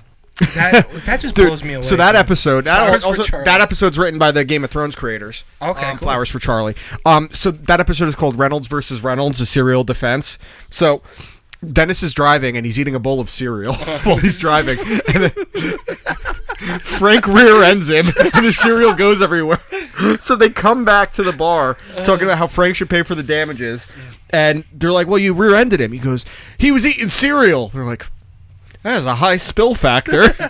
so that's the whole episode. What was the one I watched recently? It was like uh, the guy just bought the like like the building next door to the bar, but the property The line gang extended- goes. The gang goes jihad. Yeah, the gang goes jot and it, um, They make the video. we can't show this. And then they cut at the end. Homeland Security shows up, and Charlie. Oh. No, I, I love how he's talking about that building has been nothing but a pain in my ass. I even got a gas leak. And then it, them throwing a b- bag of flaming dog shit. My eyes! eyes! What's wrong with you, dude? I I got sunblock in my eyes. Good, I'm I'm sweating s- a little. dude, I'm so And I was happy. on the boat because I don't want to get skin cancer. And now my nose is running. And I'm being a little fucking bitch. I'm having so much fun watching you squirm right now. Holy- It's not over yet either. It's just going to keep happening. That's awesome. Yeah, um, it's always sunny. so it's always sunny this week. Um, Rob Mack was on the set of Dunder Mifflin I Paper saw this, Company. yeah. So my question is: This past season, they did an episode that was uh, basically the gang does Seinfeld. You're really hurting right now, huh? Dude, I, I I sweat a little and the sunblock gets in my fucking eyes, and That's I fucking terrible. can I put some in your eyes? No, I'm good. Well, shut I, up. I've been there. Um, so yeah, our, they did an episode last season where the gang basically become Seinfeld characters. Okay. but the problem is they have one extra cast member because right. it's it's Frank, Mac, Charlie, Dennis D, and in Seinfeld it's Jerry, George, Elaine, Kramer. Okay, Right. so both Mac and Dennis play Jerry Seinfeld, and it, it's dude, it's so funny. The show is so aware, and the way they handle things from hate speech to racism to gun control. They have two gun control episodes that to oil prices and shit like that. What does that say on his thing? Space sex. Why are you watching Space Sex Play on it. YouTube? What? Play it. This is your YouTube. Whose? Yeah, that's mine. Oh, that's your that's Yeah. your YouTube. Oh, it's from Check It Out. Oh, is it really? I didn't know. Yeah. so stupid. Hi, I'm Dr. Steve Brule for a segment we call Doctor Doctor. my. Hi, my na- Hi, my name's Dr. Steve Brule. Hi, hi, hi, hi. I'm the. I feel like him right now. Hi, I'm Dr. Steve Brule. Welcome to another one of our segments called Doctor Doctor. My first guest, my next. Hi. I'm Dr. Hi. Welcome back. Hi. And our next segment is called Oh my God, Dr. if we- Wait, how does he say his Oh name? With Dr. Dingit Farr. His name is David Falk. Dingin. Oh my god. You look a little bit people like that a don't wa- rat with glasses. You look like a rat with glasses. For people that don't watch Wait, that hold never on, seen hold on. Check It Out, it's so funny. Right. But this doesn't matter. You're a scientist. Who cares? Um, so, uh, you asked me to come out here today, so you can Do talk, you think talk- there is life on Earth? Absolutely, absolutely. Tell me a story about black holes. the way black he's- holes are, are basically No, collapsed it has to stars. start once upon a time. Okay, once It upon has a to time, start once Uh, um, upon a time. 1700s, we He's had some stars yawning. that Wondered what would I love happen this if 'cause he just gets gravity became so bored. strong He in a falls star asleep. That it- the object would capture its own light. so stupid. This show is so absurd. This literally has turned into us watching garbage. I'm alright. Josh, you're gonna have to put this video up on the screen if you're still recording. Oh my god. Oh, Jenny. Jenny's like the sun and the moon and the stars. Oh my god. Tim Heidecker and us. Uh, Slippery. And we've also found what's called supermassive black holes at the centers of galaxies. These are things that are millions of times more massive than the sun. This is a good story. All right, turn, you can turn this off now. Um, okay, I have something else. Sorry. I guys, I want to know something. Do you? Uh, Josh, What do actually, you I wanna want you know? to pull this up as well after I say it. Cool. What is your favorite one-hit wonder of all time? Favorite one hit You know what's wonder? crazy? I was actually thinking about this the other day. Pull up a list of the best one-hit wonders. That's no, no. I, I have an answer. It's it's pretty definitive. Sure. Come on, Eileen. Dexy's Midnight Runners. Mm, that's a good one. That's a I pretty love good that one. song. That is a good. That is a very good one. Uh, mine is obviously "Living La Vida Loca." Sure. Um, no, I don't know. Uh, my No, favorite. Living La Vida Loca is not a one-hit wonder. It's that no. Ricky Martin had more than one hit. Yeah. Not in my world. What do you mean not? You know. All right, 100 best one-hit wonders. Wait, um, wait. Ricky Martin wasn't a one hit wonder. What's Lou Bega then? uh, dude, did you hear Scatman Hatman? That's a hit. That's a fucking hit. Josh, thoughts? Yeah, that's that a- is the most overrated one hit wonder. Which one? The Final Countdown by Europe. Final countdown. He's a maniac. All right, well, maniac. Um, th- a wipeout. Wipeout's a great song. Your Woman, I don't know what that is. Wild Cherry. oh, Josh, it'd yeah. be funny if you play one and then you get to each video and just play the other one over it. Yeah. All right, so start there. Oh, it won't work. Okay, keep Immediately going, video keep going. unavailable. Play that funky music. Great one. All right, Steal My Sunshine, go ahead. What the hell is Lamb? You don't know Steal My Sunshine? This is actually a pretty good song. You never heard this shit? Dude, this was a huge. Josh, this was huge when we were like in fifth grade, I think. remember this. This was a fu- 1999, so yeah, fifth grade. Dude, you've definitely heard this song. Like, s- didn't say second grade. You've heard this shit. All right, keep going, and we'll play the next one. Um, Lollipop, go ahead, play it. Oh my god, this is gonna be so fucking unlistenable. All right, Lolly. All right, Billy. Billy Myers, kiss the rain. Dude, we're making unlistenable. All right, keep going. I'm, hating this. Uh, Grover Washington Jr. Just, the two of us. Yo, that's ridiculous. Okay, Uh, just start again. Okay, that was one page. This is trippy, dude. Imagine if it keeps going. All right. If you all right, play next it one. backwards. All right, next it's Shocking Blue Venus. I don't know that. It's 1969, way before my time. Oh, Mark Morrison, Return of Yo, the Mac. Return of the Mac. Yep. we got Oh, a with trailer for HBO. Euphoria, too. so stupid. all right, um, wait for this one to start up before.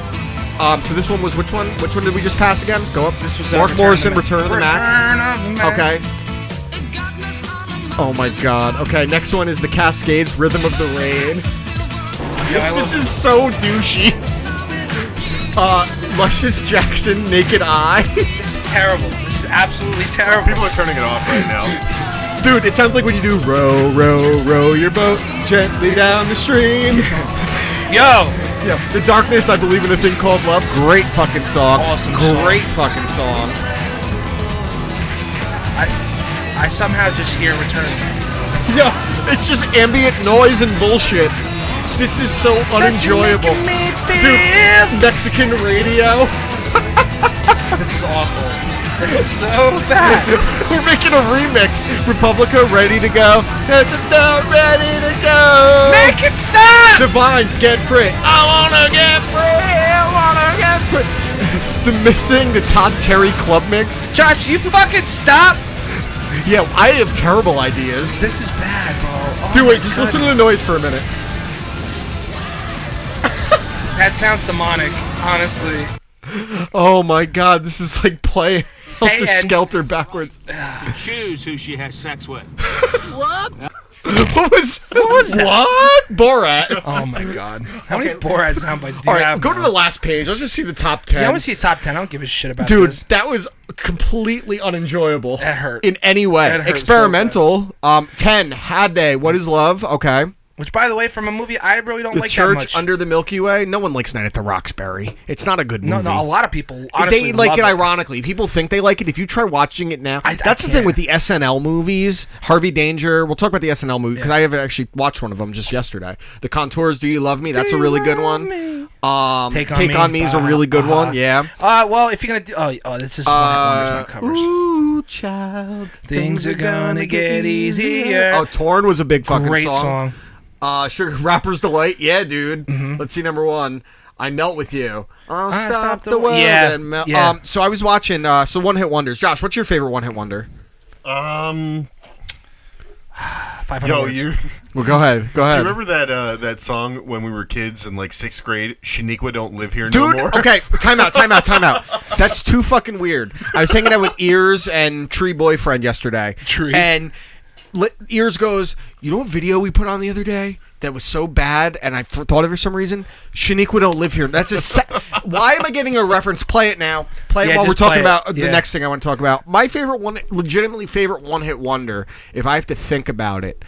Oh shit! Um, is Alien Ant Farm a one hit wonder? No, No, I because would- they had movies, movies, and the whole album was really good. But most people just only know Smooth Criminal, which is crazy to me. Th- that whole Um, album is amazing. man, Anthology. my favorite one-hit wonder. I'm That's telling you, man. For me, Dexy's Midnight Runners. This That's is a a great. good this is- one. honestly, I love College by Asher Roth. is a fun song. I do like that a lot. And there's another one. Um, Oh, yeah, Butterf- it is, yeah. Butterfly Yeah. by Crazy Town. Dig it. Uh, Oh, Butterfly was pretty good. I'm just gonna go with Mambo number five. All right, turn it down a little bit while we talk about our next next thing, but it needs to play in the background. Oh no, I have my hit- move my show now, uh, Afro Man, because I got high. Yeah, Yo, yo, did you see he made a, an updated Yep, one? I saw that. Oh, it was so Um, good. So I was watching yesterday. Landlord never saw it, and it was on TV. And it's really funny. The Coneheads movie is fucking great. Coneheads is funny. So SNL movies. What are the best SNL? The number one's Wayne's World, right? Yeah. Wayne's World one, two, and Coneheads stand on their own. Yeah. Then you get into this weird like subgenre, like MacGruber's an SNL movie, The MacGruber Ladies was- Man, The MacGruber- Ladies Man, Oh, yeah, dude. dude. I remember one time I was hanging out with Jared, and we were like flipping through the channels, and I see The Ladies Man is on, and I turn it on, and I turn it on instantly, and the first thing I hear is, "Do you want to do it in the butt? the butt." like it's so bad, but Will Farrell's in it. Superstar was an SNL movie, actually kind of funny. was Some that? really Superstar. Yeah, That's what that was, superstar. yeah. Dude, there's just parts in that, like when Will Farrell's being dumb, that make me laugh. This song is awful. Yeah. This song is fucking awful. Turn, turn this off. yeah, other- turn it off. What, Turn what, it what off. other SNL movies like that? Well, that were Google, skits. Google SNL movies. Because like I s- um because what Tommy Boy wasn't a skit. no, that wasn't because there's been SNL movies that are cons- okay. Just look, let's look at the top. Night at the Roxbury was one. Blues, Blues Brothers, yeah, Blues Brothers. But the original Blues Brothers Oh my movie is God, amazing. it's Pat, dude. It's Pat killed SNL movies for a while. Yeah, dude, it was so bad. What what is it? It's Pat is is supposed to be like this. it- well, it's a question mark because it's supposed to be a gender ambiguous character. You don't know if it's a guy or a girl. that's like that's the ambiguously gay. well, that was dude, just a well, gimmick, and the ambiguously gay duo was hilarious. Yes, it was. Um, go over. Are there any more uh, SNL movies? Is, is that like a live Gilda Radner thing? Because I would watch that. Well, it's a documentary. That's not. Yeah. Mr. Bill is technically SNL. I love Is it? Mr. Bill back in the day. What the hell's Harold? What is that? I oh my god, Soup Coneheads is so fucking funny though. Coneheads is really well. Dan Aykroyd, man. Dan Somebody Aykroyd. Yeah, no, What? it's. Yeah, no, that, that that's someone, outside. No, that's someone with a big ass engine. Just being a Yeah, we're jerk. just hearing noises outside. Yeah. Um, the SNL movies they really only have three really good ones. Like it's Pat is awful. Okay, 11's it's Pat. Blues Brothers 2000 is not good. No, that's Night what at the John Goodman- Roxbury is not good. Coneheads is too low. Coneheads Only is eight. great. Stuart Saves His Family was awful. I never even knew. That Ladies one. Man, I do actually kind of like. Wayne's World 2 is great. Wayne's World 2 Old is Man funny. Fashioning a Kayak Out of a Log. Superstars for MacGruber. MacGruber is I pretty did funny. not love MacGruber, but it is funny. Uh, Blues Brothers is great. Wayne's World is obviously number one. Dude, the first the first time I watched Blues Brothers, and uh, they go into the they go into the music shop where uh, Ray Charles is, and Yeah. that first song they break into is Oh, one it's of my great. all time favorites. Aretha Yeah. singing in it, dude. Oh my god! All right, so um, we got some big wrestling news this week. Uh, before I get into the first big news, I want to talk about a story that Tommy Dreamer told on a podcast. I don't know if you caught this, Josh. Tommy Dreamer talked about how um, how badly he got screwed over.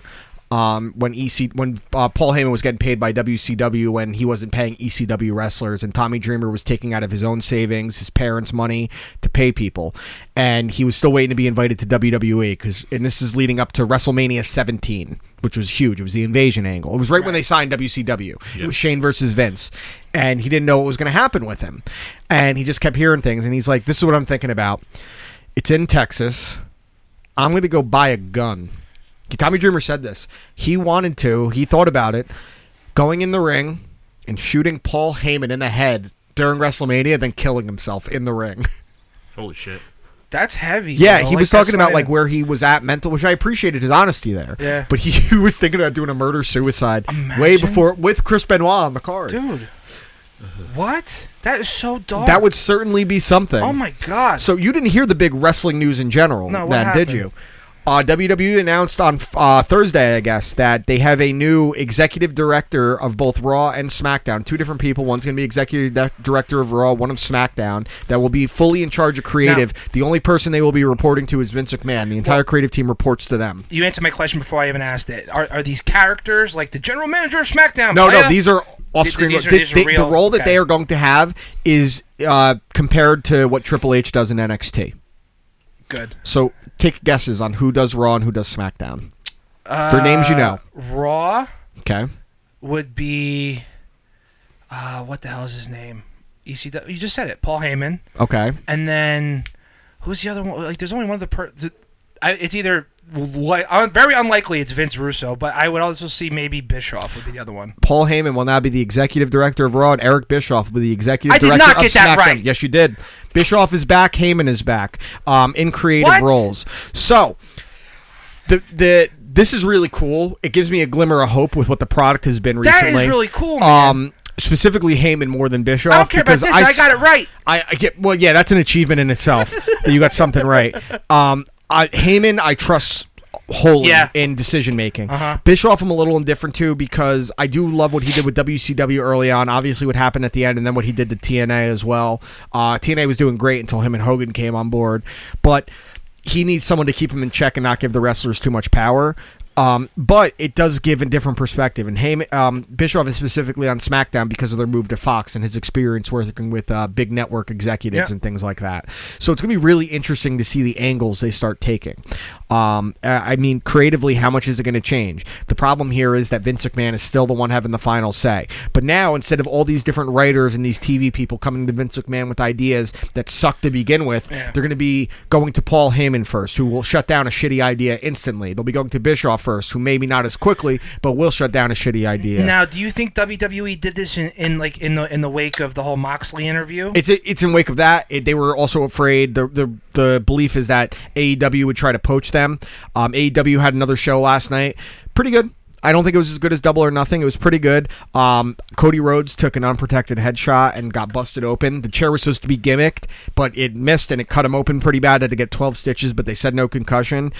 I don't want to see AEW start doing unprotected headshots at all. In today's world, you can't do it. It's the, qu- the quickest way they'll lose coverage and TNT is if guys start getting concussed terribly because you can't do that in today's dude. When when football players get concussed, they miss at least two weeks. Hockey players miss week, weeks on end with concussions. So thankfully, he wasn't concussed. If it's gimmicked up, it looks like it was just a freak incident. I don't care.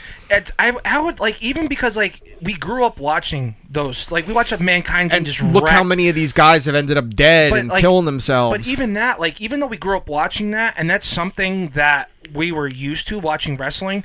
If I like, even just hearing that Cody took an unprotected headshot, Josh, like, can you pull up skeeves- Cody Rhodes headshot, dude? Like chair it- shot? Like it skeeves me out a little bit hearing. It was actually so his match finished. It's also, and like, then, knowing what I know Then now, Sean you know? Mm-hmm. Spear, formerly known as Ty Dillinger, came in the ring. Um, let's see, Cody. Yeah, that's the bottom one. It should be no, the wait. second one. The second one from the top. Who hit him? Uh, Ty Dillinger. Oh, Ty Dillinger hit him. Yeah, Oh. yeah. The chair was dented already. It was supposed to be gimmicked, He hit But him he- so hard. but and it, the chair wrapped around his head and cut him open pretty bad. He had to get. Tw- and Jim Ross even mentioned CTA.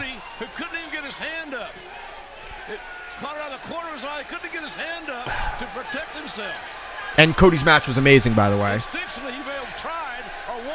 Brandy's so sexy, dude. I can't fucking. Uh, well, I won't talk about that. Um, but no, I'm. I'm I can't pretty even focus on anything else because she's standing over Well, there. with Tony, Co- Cody's chair. Yeah, shot it was a mistake. No Yeah. extreme violence on TV. no And- intergender wrestling. Um, an unfortunate situation. yeah, I, I, I I like how he takes. yeah. No, he, he was Yeah. just on Stone Cold's podcast. If you Yeah. didn't get to hear it, it was great. That was the thing he said is that he's a fan. So I yeah, take he that. is actually a fan. Um, so yeah, that it is pretty cool. Bischoff and Heyman coming in the fold. Um, I'm excited to see how. Bi- eh, First off, major credit has to go to um, what? Oh my god, I'm forgetting his fucking name now. And I listen to his fucking podcast with Pritchard every fucking week. Oh my god, why am I forgetting this? The one that married Ric Flair's other daughter.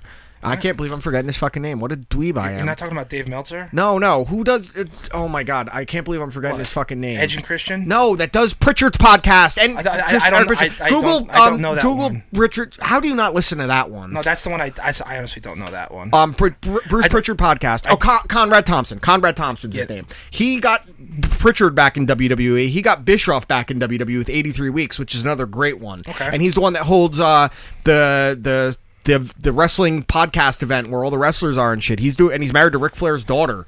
Like, come on. Um, so that's gonna be pretty cool, man. It gives me a glimmer of hope that they're gonna get this right. It sounds like they're already working with them. Apparently, they did an eight-hour meeting about the creative direction about SmackDown. I like that. And um, they're going to really be coming on board uh, full time end of July, early August, Mhm. and then SmackDown moves to Fox in October. Apparently, they're talking to The Rock about coming on on the first episode. That would be it's cool. His, it's his show. It's the, it's SmackDown, so that's pretty cool. Um, some MMA news. Um, Talk to me. John Jones is fighting this week, this coming weekend, the sixth, fighting Tiago Santos, Okay. um, which he's already the greatest of all time. It'll just solidify it more. Tiago Santos is a very similar mold to the last guy he fought, uh, Anthony Smith. One punch shot, knockout power. That knockout's the only shot he's got. Yeah, I- I Um, think that's any anyone's. So one thing Dana White is talking about doing is he's trying to get the sole loss on John Jones' record uh, overturned to a no contest. The Matt Hamill it elbows. should be. The disqual- it should have never been a disqualification because ha- it should have been a loss for Hamill because he was already out No, pretty he, much. he was out cold, and like uh, if he wasn't out cold, he was about to be. if you are an MMA fan and you decide to like dig into it a little bit more, there's a very interesting bit when they talk about it on Rogan's podcast with Big John McCarthy, and they were talking about the institution of the twelve to six elbow. Yeah, yeah, where it so came th- that, from. That stuff is really because I think it was because like, he went they- like they saw this. He did people- twelve to six. They Well, saw it in karate tournaments when they were breaking, the breaking tons of cinder bricks. blocks. They were yeah. breaking bricks, and they're like, "Oh, they do it to bricks. We could do it to someone's eye socket." Exactly. um, it- it's stupid. There, there's very similar losses that fighters had. The two that I'm thinking of, that Anderson Silva, they said that the only loss he hadn't avenged was to Yushin Okami because he got in a tournament. He hit Yushin Okami with an illegal up kick and knocked him out Uh-huh. and got disqualified. Then he rematched Okami in the UFC and knocked him out in two rounds. Um, the other one was Fedor again in a, a ri- rings tournament in Japan. Um, he got cut. And because it was a tournament, they had to have a winner, and he Oh, lost right. because of it. That's- so that's that was lame. Fedor's only loss forever before Verdum beat him. Yeah. Um. So. I, I don't know how I feel. I it should be overturned, but it's so late now. That happened in I think 2009. Dude, that was a long time ago. It was over 10 years ago. I have a better idea. I have a better idea. Who was the referee that did it? Who was the referee? It was the right call based on the rule. No, no, no, the I- I commission. just- don't remember who the ref was No, no, honestly. I- uh, it was it was Mario Yamasaki. Was it I'm- Mario? I'm and just- I like Yamasaki. I'm just saying he like that's the one guy. so I you actually know have a better what I idea rather than overturn the loss. Just let Matt Hamill fight him again. mean? What? Let Matt Hamill fight him again. Where is he? Uh, he he tweeted out like I want a rematch. What? yeah, dude. I- like, d- does he still? I, hey, gu- guess what? You absolutely suck. Wait, that shut up. That's the thing though. How did Matt Hamill hear about it? Oh, boom, boom, tss. what do, you- was that? Uh, Do you get it? Yeah, I figured. because he's because he's deaf. Yo, the gong. Because he's just the car crash noise over and over. again. Yeah. Yeah, that. Dude, you were dying in the car when I was playing you the the bombs on O and A, just the car crash Dude, noise. my favorite and, I, was just- and Josh is just silent in the back, ready to go to bed because he knows he has to be up in four hours. Yeah, I was about to ask you. How did you do with uh, with the work on sleep? Sunday. Yeah, how'd you do that? So we didn't get back from the co- we didn't get back to my place from the concert until about one a.m. Right, Uh-huh. one Yeah, one thirty. uh, 1:30, yeah. And uh, Josh had to work at seven the next day, Yeah. but that also meant he had another thirty-five to forty-minute drive back to his house. So you didn't get home until what two fifteen, Josh? Yeah, about. Did you did you sleep or did you stay up? Uh, I don't remember. Did you masturbate? No. Do, That- you- that's it. do you want to? Not right now. Oh. That, well, that was about the same because I had to drive all the way back to my. you didn't have to house, be up too. at seven. No, that was great, but I was still up at six thirty because my body can't sleep past seven. Dude, it's You know bad. what? uh, Honestly, would help that if you kill yourself. You know, sometimes I just lay them up for you, and I just can't. I, I yeah, one you day I'll really figure it do. You're like the master of the alley oop. You see what happens, Larry? You see what happens when you find a stranger in the Alps? you got the edited version? I- that- That's that's the one you needed, dude. That's fucking perfect. That's the best John There, Goodman. there role was ever. some uh, big music news this week, in the, or in the past two weeks. What do we got? Um, so there was back in 2008, and this only just came out in the last couple weeks. Yeah. Um, there was a fire at the at Universal in California, Universal Studios. Okay. Um, and it was thought to just damage some of the parking areas, some of the buildings that had film reels in it. Uh-huh. Turns out, after an investigative piece done by the New York Times, that Universal Music uh, Universal Music Warehouse had a fire. They lost over 500,000 master recordings. Of what? What did they lose? Well, this started. Um, I don't remember who it was that was trying to find out. They were trying to get uh, do a re-release of something, and the, they lost over 700 artists' stuff, including Buddy Holly, Elton John, REM, Ray Charles, Smash Mouth, Nirvana's Nevermind, The Who, The Police, Dolly Parton, Blink 182, Beck, Primus, BB King, Snoop Dogg, Nine Inch Nails, Guns N' Roses, Eric Clapton, Tom Petty, Soundgarden. And that's not So- including all of them. The master recordings are forever gone of Nirvana's Nevermind. So this is this goes right to my thought on how I think the artist Should own it. should own the master copy. Speaking of which, Spotify is suing artists saying they got paid too much. It's getting hard, dude. I'm, Fuck Spotify. What are I'm you- getting? No, I'm Dickheads. saying like I'm just getting to the point where I just I might just convert, and I talk shit about Apple Music, but Convert. I, I I just can't I can't stand by a company that does shit like yeah, that. well, you're I suing can't. artists that you got on the do- you know pennies on the dollar. You Dude. got their Uh, music, and now you're trying to take money from them. And to that artist, to be fair, it is pennies on the dollar to them. But you're That's the- also but you're also still- so you're taking money out of someone's pocket Sure. that they earned. Sure. So- and that mo- mo- that money is most likely going to engineers and studio musicians and things like that. Yeah. But to think that they lost these timeless pieces, they lost Nirvana's Nevermind. Oh, Man, like, I, wait, what else? Uh, so name a couple of the other bands that they. I just named all of them. No, I'm saying like name because you went pretty quick. So okay, I'm if you trying want to talk like legendary artists. So okay, no, I heard Guns N' Roses, so that means they lost the master tape to Appetite of Destruction. Yes. that is they lost fucking- they lost the master recordings of Buddy Holly, of Ray Charles. Ray, Ray All Charles. right, this is- one's should be a this one's gonna crime. piss everyone off the most. Smash Mouth. Doesn't matter. It's still influential. I know, Doesn't I know. matter. I'm kidding. I'm kidding. Actually, he had the, the lead singer of Smash Mouth had the best response to it. I thought, um, classiest response. He said, "It sucks, but you've seen the fires in California over the last couple of years, and these Yeah. people lost homes, pets, family members." I actually appreciated that sentiment. You know, honestly, but they him- lost music from BB King, That's the Police, Yeah. Ah. Tom Petty, Eric Clapton. They lost the They- downward spiral from Nine Inch Nails. Dude, they, they, they probably they lost, lost Game of Torpedoes, Soundgarden. They uh, lost Snoop Dogg's Doggy Style. an all-time classic hip hop. Elton John, REM, The Police, Blink 182's Enema of the State. Oh my God. Those master recordings, and they covered it up for 11 years. It took a New York Times journalist to find this out. That's crazy. That's insane. But, so but- the only copies of this that will exist are what we have now, and now you can't really change them. You can, but it won't ever be the same. You know what's crazy when you think about some of that stuff?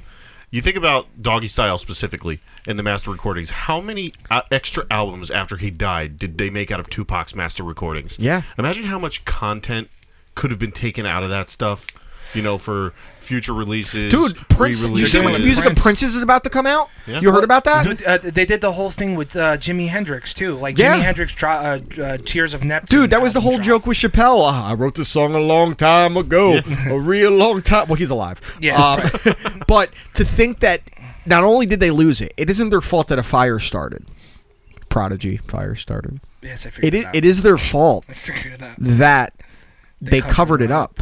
But, like, Like, wh- like, there'd why be an cover it up? understanding that for eleven years, you know, i- after eleven years, it'd be an understanding if we knew from the beginning. But the fact that after all this time, you lost the original pressings of these. T- that's like when you have like a first edition of a book. Yeah, that's that, that's that's like when I go home, I look at my record collection, or I- like I, when I have you an got original- when you got one of those holographic Pokemon cards that Dude. were the, the the original pressings of them. I have an original pressing of Hotel California by the Eagles. yeah, dude, Like, think that's about how something much I very that's worth. Like, or I have the original pressing of Michael Jackson's Thriller up in my mom's house. if that thing is spotless, that is worth It's stupid a- money. and But these it's probably- reckless people lost the they lost and you know, you know I, I like Nirvana but Nirvana's not or Nevermind's not in my top But- but you- Nirvana but- albums but, but I- you could also know that, That how is- influential it is. that in is bringing grunge to the the that is mainstream. the influential album of that genre Mhm. and they lost it. And I, and I, I would say what was uh, I think In Utero I think is a better record. Than I that. like But In lo- Utero but I- better. I love My it. rankings for Nirvana albums go Unplugged and Utero, Nevermind. Yeah, you you've you've been banging I- the drum for I- unplugged forever. I like Nevermind a lot still. Yeah. I, I, I really like Nevermind actually. The only song I skip is Smells Like Teen Spirit because I played it for so long and I heard it for so long. It's like fucking hearing uh, Smoke on the Water It is and Venus uh, de Seven Grand. Nation Army. How But- sick am I of but- Seven Nation Army? No, uh, well, I, I still. love I'm Seven sick of it Nation because Army. oh oh oh, oh at everything. oh. Speaking of which, so the Oh, go ahead. Do you- You're gonna, you're gonna piss a lot of people off, aren't the you? United States women's national they lost a scrimmage to a high school team, male high school team. okay. Okay, okay, okay, okay. okay. word demeaning? No. okay, let me explain. Let me explain. All right. It's mo- it's it's they were taking it easy on them. Of Let's be course. fair, but the aesthetic of it's hilarious It is kinda because it's going to piss people off. And no, here's the thing. Here's the thing. Of course, this is now a political team. Of course, right. of course it is. As if I didn't care about soccer enough, let alone women's soccer. No offense. No offense to anyone, but let's be fair. There's a reason the WNBA isn't watched and the NBA is. Th- there is a killer. Thirty for thirty. just rule it. I'm sh- listen. yeah. So this this is so th- this You'll is stay blasted. I this is my thing. So the women's team, even before this whole thing with Trump was going Uh-huh. on, they were complaining that they should get paid as much as the men's national team. Which I, honestly they should because Why? They Based act- on performance? yes, they actually Okay. win. Okay. Let Let's talk about that. What is performance if no one is paying to see it? I understand because sports is technically entertainment at Absolutely. that point. So no, so that I understand. But I'm talking about like.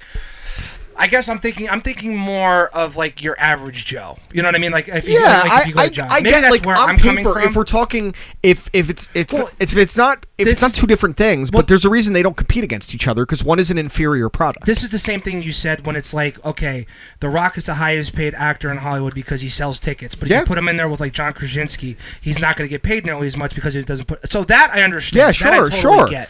But I, I just think that I, I, listen, I understand. you They're don't like soccer. significant. th- I understand the women's national team comparatively is significantly better than the men's national team. With that said, Significantly what is better. what's the best uh, team in the WNBA?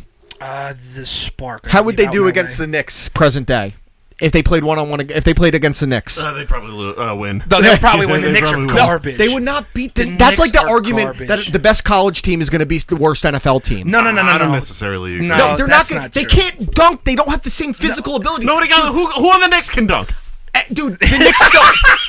Who the fuck on the Knicks is dunking? They're not. They would not beat the fucking Knicks. The Knicks still won 27 games in the NBA. They wouldn't win a single game in a full NBA season. They play lesser seasons because their bodies can't maintain it. There's a physical difference in that. There, they can't run as fast. They can't jump as high. They can't shoot as far. The three point line is closer in the WNBA for that reason. The ball is smaller. They can't palm the ball. They can't palm the basketball. They use a smaller basketball. If you did NBA rules, WNBA team, the best one against the worst team, they would compete for a little bit and then it would take over because they don't have the stamina, they don't have the hops. It's not a matter of being sexist; it's a matter of truth. It would Why be do you- like- okay? How is Ron? How is uh, Chris Cyborg? Or take the worst female fighter, Roxanne Madafi. She sucks. Okay. Put her against the worst male fighter in the same weight class. What the fuck is going to happen? All right, fighting and basketball are two totally They're not. different They're things, athletic dude. competitions, What- what- what's- regardless. What's going to happen? Put the best softball team against the best college, uh, the worst men's college team. What's going to happen if they're playing baseball?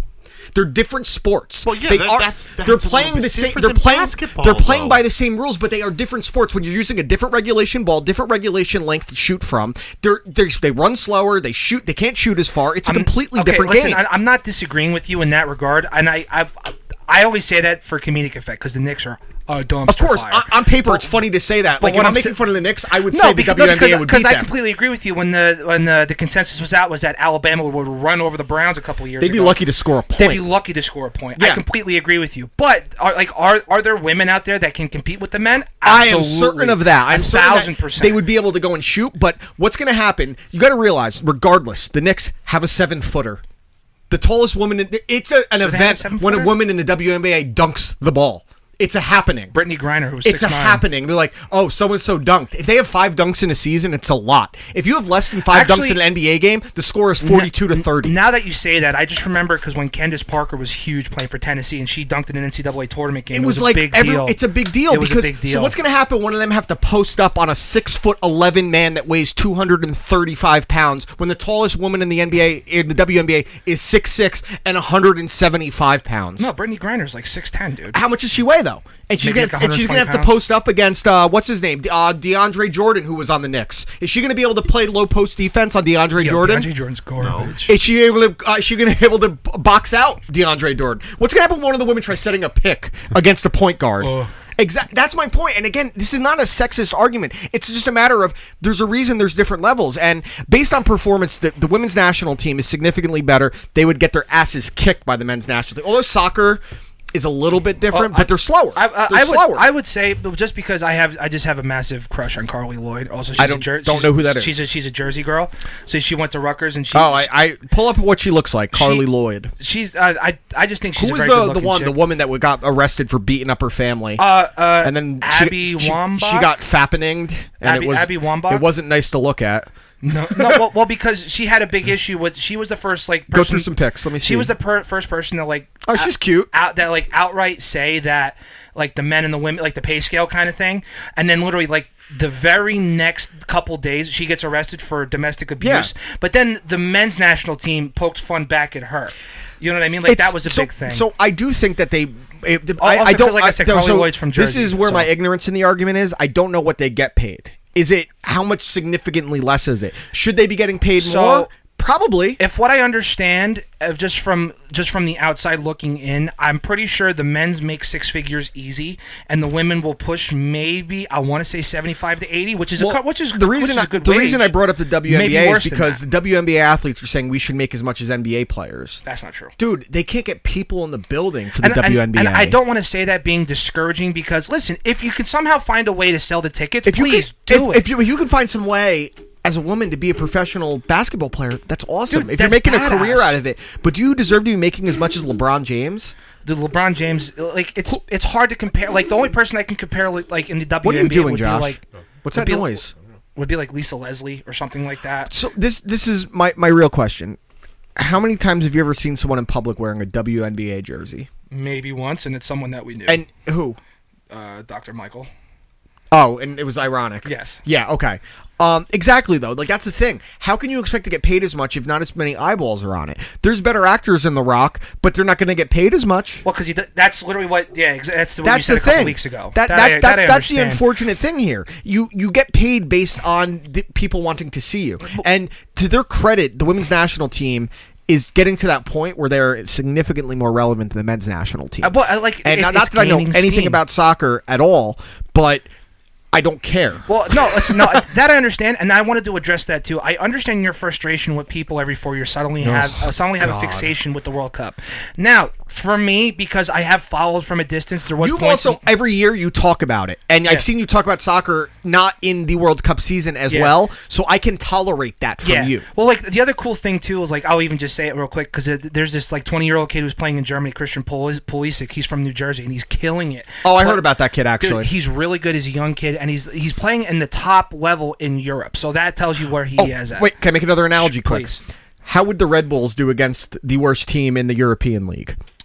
If the Red Bulls legitimately played like Liverpool, no, Liverpool's great. If they legitimately played like Tottenham Hotspurs, they would get annihilated. Bingo. do Every they single deserve to get person- do they deserve to get paid as Dude, much? Every single person. Thank you. Like like all the greats, like Zlat, uh, Zlatan Ibrahimovic, and the big one being Wayne Rooney, Frank Lampard. All these guys at the end of their careers playing for the Premier League, and everyone else playing across the world, where majority of soccer is the, is where it's best.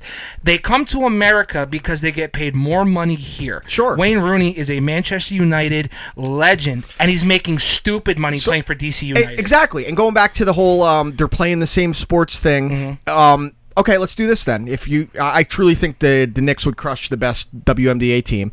The best CFL team against the worst NFL team, what would happen? So what? So who's uh, Diff- what? they the, have the slightly Argonauts? different- Whose, whose rules are they playing? the NFL rules. Then the NFL team. Okay, and what would If happen? They're playing the CFL rules Oh, with, the, okay. with the thirty-yard head They start. would still win. They would still crush them.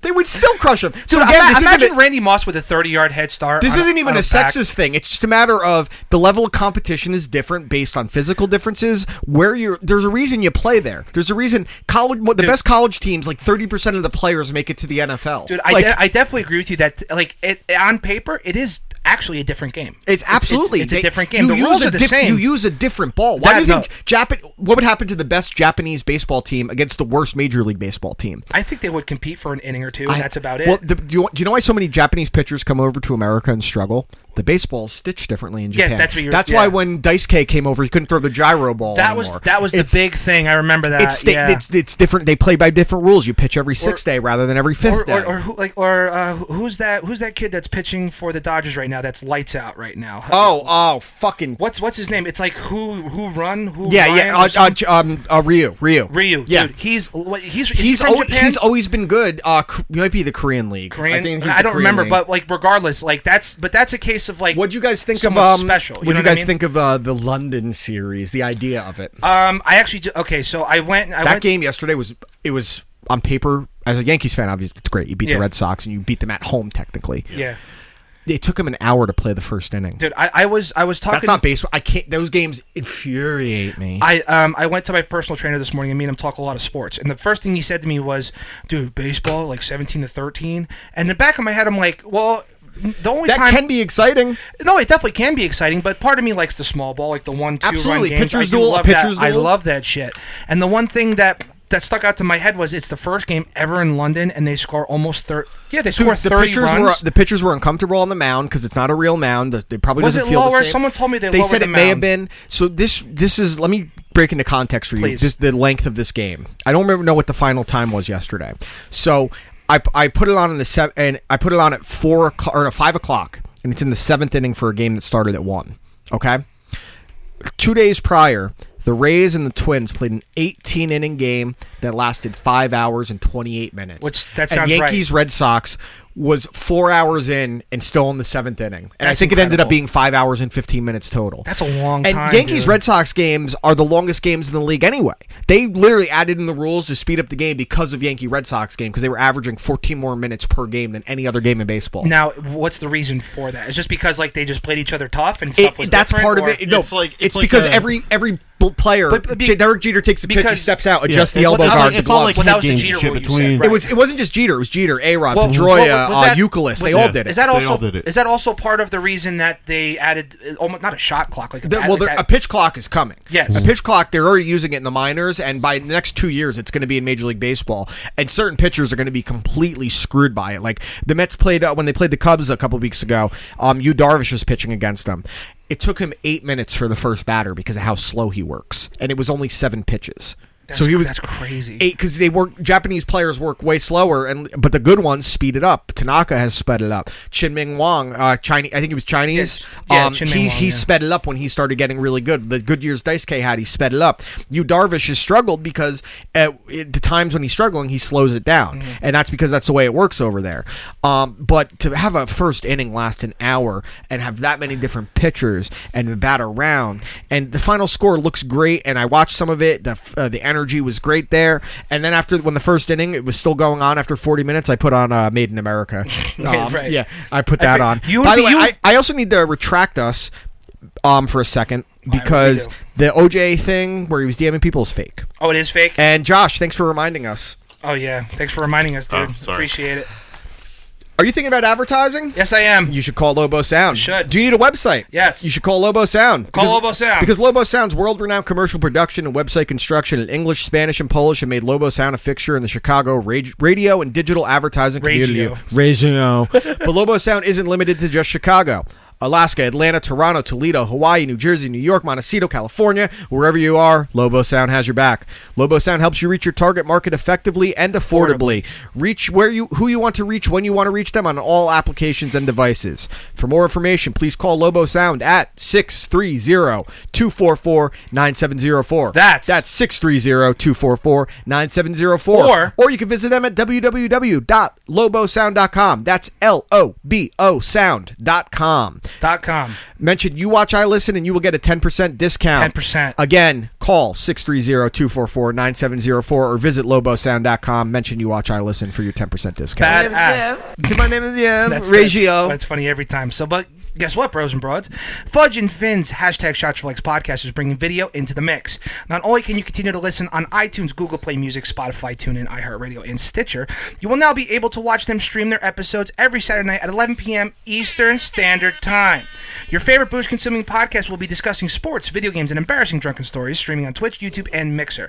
Go down and put these links in your uh, whatever thing and go to twitch.tv Browser. slash shots dot, uh, shots for likes podcast mixture.com slash shots for likes or visit shots for likes podcast.com to go and click on the youtube icon to watch them on youtube drink with us and as always don't be a Kunta Kente. they actually had a really nice episode they were talking red dead 2 the other night Where are they? And- Oh, did he finally play it instead of giving me shit about loving Red Dead 2? no no no i i no he was just like going into like why it's a great game he he was giving you shit because I you won't- only played red dead and there's a bunch of other rpgs that you would like sure, because of it But that, but uh, no. rpg's never been your thing No, I know they that. I, very few, few Yes, and far no, I between. know that. All right, last word. Let's get to it. Okay. Um, I'm going last for a specific reason. So, I, I know your reason and i'm All right. excited to see it Who wants to go first? Josh? Taylor- Josh, you go first while I set this up. Oh, you piece of shit. All right. you so, are a piece of shit. He has a good point here. So, actually, um, I'm actually going to need your help here, too. Um, I want you to pull something up for me. I, I should have coordinated with you better, but when you Mm. Mm-hmm. get a second, just go to um, Mayday Parade Emo Medley You got a big on, cock? on YouTube, please. Um, Big cock. So. I I gave you the album Yes. A Lesson in Romantics earlier, and the reason why I gave it was because of this particular medley that Sure. um, the first one, Josh, was um, Derek Sanders was doing um, on their last tour.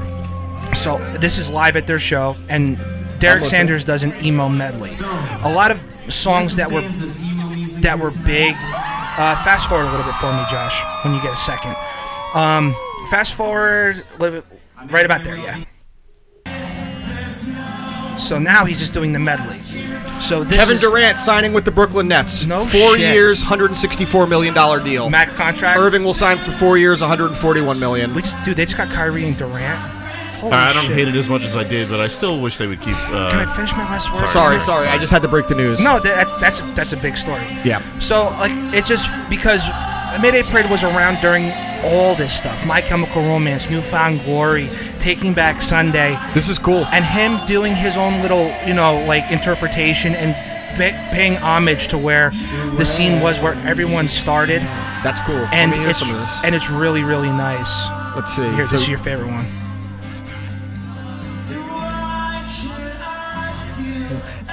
Anything. Come on, Taylor. From anyone. uh, Dude, I crowd surf to this part every time. It's the only time I'll crowd. Dude, this song live is so much fun. I tell everyone when you go see Taking Back Sunday, half you can't hear Adam sing because everyone Dude, sings the it's song. my favorite concert Specifically- every Christmas show. Every Christmas show is my That's favorite Starland, concert dude. every They're year. It's so huge. much fun. Ready? Unless you go with uh, Now. Shaggy. Now, now, now this is his song. Be- This is why it's cool because all those songs were big, and he's like, you know what? Man, this is a guy that just loves music, man. I respect. I'm getting like goosebumps listening to this. This is really cool. Because it, it, it blows me away. Yeah, dude, look, I literally have goosebumps. It really No, does. I, there's certain music when I hear it, and it can be the lyrics, it can be the way a voice sounds. Like when I hear Freddie Mercury and "Somebody to Love" on the It's second verse amazing, when he yeah. stretches, it makes the hairs on the back of my balls stand up, and that that's that's actually a verse from a song that's on that album. that's fucking. and that's cool. the reason why is because that was like they were there during that whole time and they stuck through it because a lot of bands aren't around anymore Yeah. that were originally in the scene during that time period and i just want to just pay all the respect that i can i possibly really can excited- to derek sanders for doing something like that throwing in my chem newfound glory and um, taking back sunday I respect show- that. I'm- showing You everyone made me even more excited to hear this Dude, album now. it- they're amazing All right, Josh.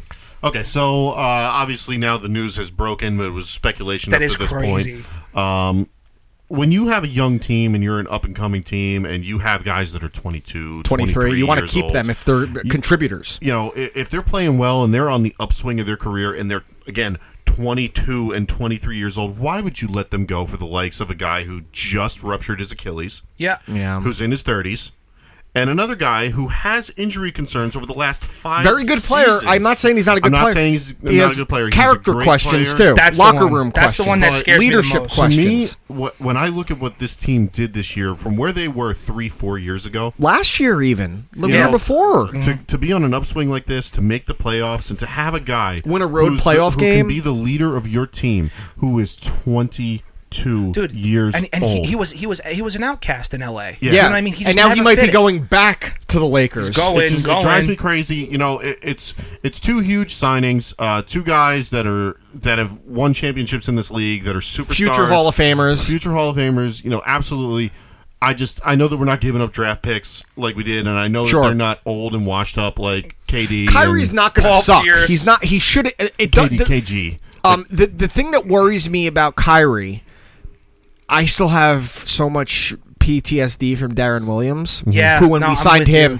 it, that was like that got praised more than Knicks got Carmelo. They were like Yeah. they got arguably the best two way point guard in the league. And how did it go for us? He had one decent year. Yeah. the second year I think. Dude, Darren Williams made Jerry Sloan quit. dude. And it's but maybe Kyrie coming into a team that doesn't isn't or the, the Celtics. I'm not. I'm trying to play devil's advocate here. The Celtics were already like considered a favorite when he came to them, right? Yeah. Mhm. He was already a favorite. He was coming into a team that had leadership already. He's coming into a team now that doesn't have that established player. You could say it'll be his team until Mhm. Durant comes back. I don't know. And I what's like the, point of coach. signing I like. Durant I, for four years when you're really only going to have him for three. yeah, well, that may be a good thing.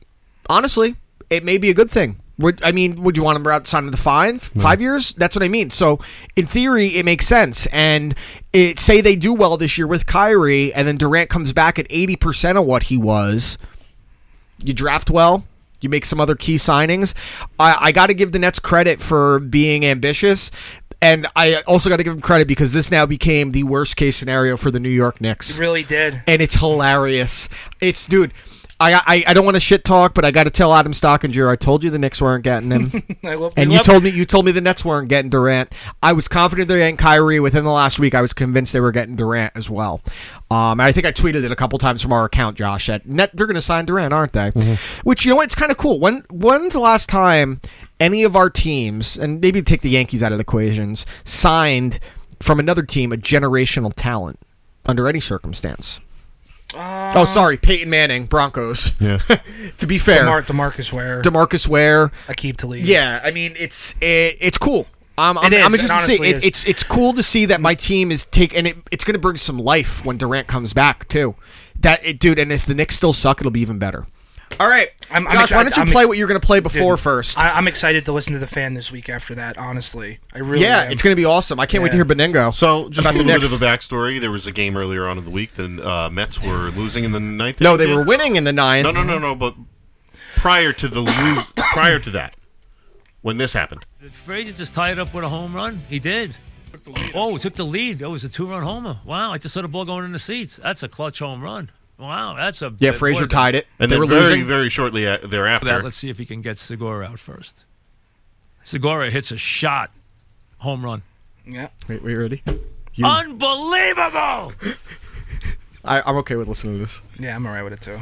So this guy comes in and gives up five runs.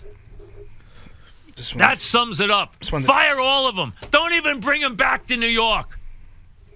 You know what? Let the bus go the other way, please. I saw this. Tomorrow night, let the 69 Mets take the field.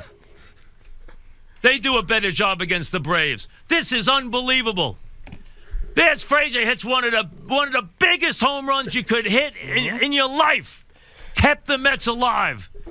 2-1 Mets. They had an insurance run. 3-1 Mets. Go to the bottom of the ninth. They traded to get this kid, the great reliever. They bring Diaz in here. All he's got to do is get a rocking chair, a rocking chair save against the bottom of the lineup. Wow. I agree. Don't usually say that. Walks the first batter, gives up a home run to the eight hitter. and then gives up a three run jack to Segura Did he play for the on Brewers? his 38th pitch or whatever the heck it was. He's done. He's shot. Bullpen shot. Team shot. Manager's shot. The pitching strategist. Who the hell knows what he does in the first place? hey, you know what? Just listen. Let the Mets take the bus. Instead of coming north on a turnpike, send it south. Let the 69 Mets suit up tomorrow night. This is a disgrace. I don't. I can't even believe it. you can't lose this game. Yeah. They stink so bad you can't even Well, got make it swept up. by the Phillies, who were lost seven in a row coming into the series. by Thirty-seven the way. and forty-five. Diaz goes down and gives up two homers and five runs. After Frazier hits the clutch home run of the year to keep this team breathing. I completely agree. You gotta be kidding me. Get rid of all of them. They're a bunch of jokers. Alonzo, ex- I apologize. McNeil, I apologize. Thank you. Yeah. DeGrom, maybe I apologize. the rest of you, you stink. Back after this. All right. I tell you what. So- man, it's not wrong. coming from And I hate to say one that of 'cause I my hate Francesa. one of my uh, idols, Mr. Mike Francesa. Okay, um, he was obviously watching the game live as it happened, um, and this was just uh, the cherry on top to what had been. If you need to like, if I need to describe to someone what it's like being a fan of the New York Mets, this week encompassed it perfectly. Okay. Okay. So Saturday or Sunday after the Mets lose, within an hour after the game, reports start coming out about some clubhouse clubhouse altercation between Mickey Callaway, uh, Tim Healy, and Jason Vargas. Uh, Jason Vargas had to be restrained by Noah Syndergaard and J- Carlos Gomez, telling the guy, "I'll knock you the fuck out, bro." Par- I, I like Tim Healy a lot. He's one of the few Mets reporters that actually criticizes the owners. M- Not many of them do that because they're afraid of them. Yep. And all he said to Mickey apparently was, "See you tomorrow, Mickey." After Mickey was challenged for not using um, uh, Edwin Diaz on a five-out save, after he said, "Will you a month ago? We'll use Edwin Diaz in four to five-out saves." Hasn't done it since. Okay. So he doesn't use him. They lose. The media asks him, "Why didn't you use Diaz? Why didn't you use Diaz?" And then he he freaks out on the guy, tells him, um, "Don't be a wise ass motherfucker. Uh, get this motherfucker out of the clubhouse. Has security remove him." Wonderful. Next day rolls around on Monday. Uh, they send out Mickey Calloway to talk to the media. Says that he talked to Tim Healy in private, apologized, um, but he wouldn't apologize to the media. Just said, "You know, I wish I handled it differently." Decided to invoke Billy Martin, who once punched a reporter as a good defense or whatever. I actually had no problem with what Mickey Calloway said. I thought it was okay. I, I, I didn't need to know what he said to Tim Healy in public, and I don't think he had to publicly apologize either. Jason Vargas not apologize at all. Um, had said, uh, "You don't know what happened." Whatever. The Mets send Mickey Callaway out two hours later to then apologize again, something I've never seen before. Ownership, front office has him by the balls. An hour after that, it comes out that Brody Van Wagenen has been managing games from home, telling Mickey Callaway via a third party when to remove players from games, specifically removing Jacob DeGrom from a game a month ago when he uh, had a, hip, a cramp in his hip. Okay? From home, sending the manager to, to tell him what to do. Also leads me to believe that Mickey wants to use Edwin Diaz in four to five out saves, and the front office and ownership told him no because we owe this guy money and he's young and we don't want to get him hurt. Yep. Okay? So then we have this terrible series with the Phillies where we get swept, encompassed by Edwin Diaz continuing to be terrible and a complete disappointment. I think I said a month ago, he stinks. There's something wrong. Yeah. I'm, I'm telling you, I still believe that there's going to be something that comes out about his elbow because his slider has no depth. Gene Segura, who hit the walk-off home run, said specifically this guy was unhittable last year and it's just not there. Maybe it's the clubhouse. No shit, it's the fucking clubhouse. No Mm-hmm. Mhm. shit, it's the front office because the Wilpons picked a GM that I was in favor of that they could control because this guy knows he can never blow the shot again because he should have never gotten the job because he's an agent, not a GM. So he's doing exactly what the ownership tells him, and that's what the Wilpons want. They want people in there that will They want listen to yes what they men. say. They listen to what they say. Do you want to know? I, it gets even better, gu- guys. Please, hit this week in the Mets, okay? So they had the 69 team honoring yesterday. 50 years since the 69 team. Really nice ceremony. Obviously, since 1969, a lot of the players on the team that were on the team died, right? Yep. They do the in memoriam. They put two players up there that are not dead in the in memoriam. Awesome. Okay? So the Mets can't even get who's alive and dead right. And I'm supposed to have confidence that these asshole Wilpon Mets owners are going to get it right. And Mickey Callaway, before that fucking game on uh, Friday night, comes out, he's on with Francesa, handles the interview really well. But he even straight up said, oh, yeah, we're going to need a miracle to come out of this. That's what say I want to that. hear from the manager that we needed a miracle. You can't say you that. can't say that. Yes, they were called the Miracle Mets. It was 1969. Okay, they didn't have a bullpen that is giving up runs every single night. That game that Diaz blew, the bullpen pitched well from guys I didn't expect. Brooks like- Pounder, uh, Chris Flexen didn't give up any runs. Edwin Diaz comes out and gives up five runs. Who outside of Jeff McNeil and Pete Alonso should have any sort of faith in? I have no faith in anything that goes on. Pete Alonso's doing the home run derby. Should be really cool. I expect him to fucking tear a lap muscle in it. Yep. That's where my faith is at. And I have friends that are not Mets fans, but they want to see them do well for me. Like, why do you retweet things that are making fun of them? I'm like, I have to justify being a fan and having fun with it. Like, I have to laugh at this because it's so insane. Literally, since 2006, they've made the playoffs twice. 2007 collapse, 2008 collapse, 2009 Luis Castillo drops the ball. 2010 they signed Jason Bay, he sucks. 2011 uh, th- nothing happens. 2012 Johan Santana no hitter, never pitches again the same way. It just goes on and on. 2015 they make the World Series, they lose. 2016 they get a wild card, they lose the wild card game. Since then, nothing. Nothing. You- You, got Terry Collins left because of the owners. He would have kept managing. Yes, he's older, but he would have kept managing. But the Wilpons started getting their fingers on it because they thought the team was closer than they were.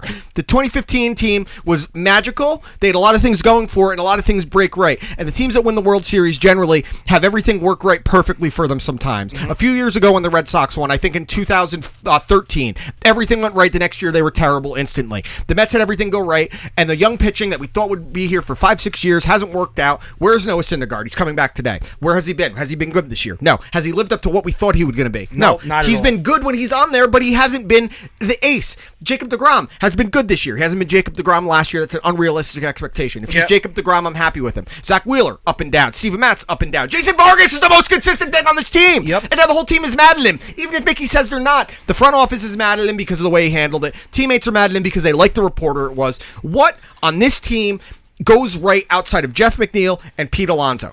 Absolutely nothing. I What- would I, I would go as far as to say I, I like that Vargas is pissed off. I like that Vargas is doing shit like I that. don't like that he he's saying there's something else to this that you guys aren't saying. Then say it. That- Why aren't right. your teammates defending you? Yeah, no, Why is th- everyone that- corroborating the same exact story except you? You got mad. We get it. But if you're a veteran on this team that sucked last year and is doing good this year, you need to be more accountable. Jacob Degrom was willing to go up there and take the heat for it because he's a leader, which I've not seen since David Ray. But who on this team is doing anything to justify being brought back next year outside of Degrom, Alonso, and McNeil? No one. Mickey Callaway shouldn't be back. The pitching coach shouldn't be back. Chili Davis shouldn't be back. I don't want anyone on this team outside of those guys back next year. Whatever happened to Cespedes? Is he still Oh, he broke his ankle on a fucking ranch Oh. when he was rehabbing. I thought maybe he'd be back in August or September. No, he fell in a hole on his fucking ranch and broke his ankle in two places. By the way, they owe him money for two more fucking years. Yep. Oh, who signed his contract? The Mets GM Brody Van Wagenen. Yep. Okay. So what? Okay. So look at everyone graded their offseason as like an A. All right. Sign Wilson Ramos, De, uh, extended Degrom, uh, Jed Lowry, all these moves. where the Uh, fuck is Edwin he? Diaz, Cano. What has Cano done this year besides bat two twenty? And the three hole of all in places. the three hole. Mickey Callaway, why won't you drop him? Oh, because Brody Van Wagenen's saying you can't. Okay, so what faith should I have in anything about this cocksucking bullshit New York Mets team? Um, what was the kid that? What was the kid they just signed from high school? That pitcher. That They you had a just- great draft. Yes, that's. they what had I'm- a great draft. Yeah. Yes, and those guys will be here in four years. No, no, no. That's I'm agree. I'm just saying. like, Allen, if, if Allen, you could look for a tiny, Matt s- Allen, if Matt you could- Allen, and Brett Beatty, they drafted. I'm saying yes, if you could look for a tiny silver lining, They're- the everyone, smallest. every expert is grading their draft as the best this past season, but they also got graded as having one of the best off seasons here. What is where's Jed Lowry been? Wilson Ramos was supposed to hit. He's hit okay. His defense is supposed to be good. His defense has been horrendous. Their defense is disgustingly bad. They can't turn a double play to save their life. They have infielders playing the outfield. Uh, Dom Smith, to his credit, has been an awesome hitter this year. I would be okay with keeping him, but he has no position. Trade him for something.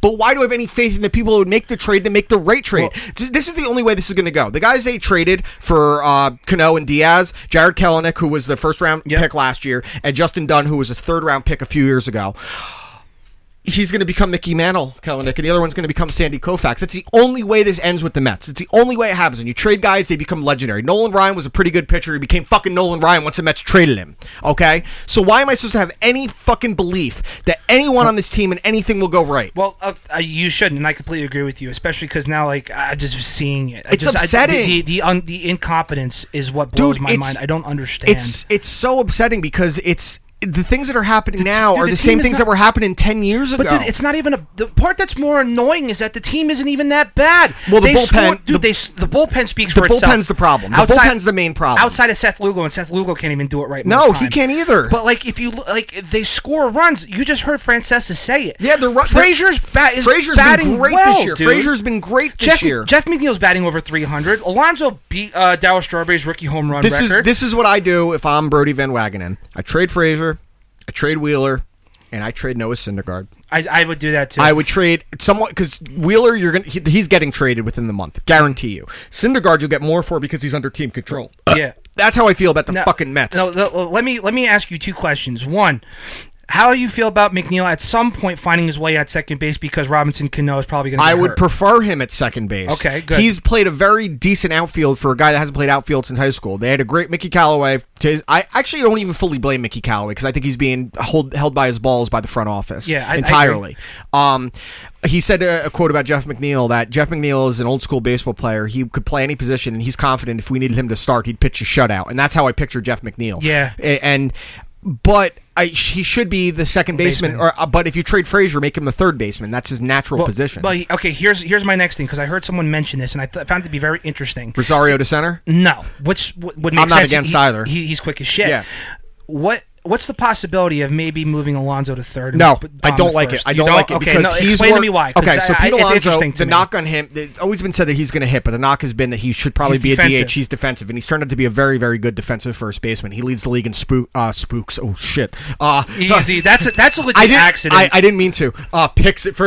I see Josh's face is lit up right now, like it's Christmas. Uh, yeah, good job. Um, he That- leads. Let's see if he can get. Sorry, that wasn't what I'm trying. I don't know why. You There- fucked up. I did. hell is spooks up to? Gran Torino.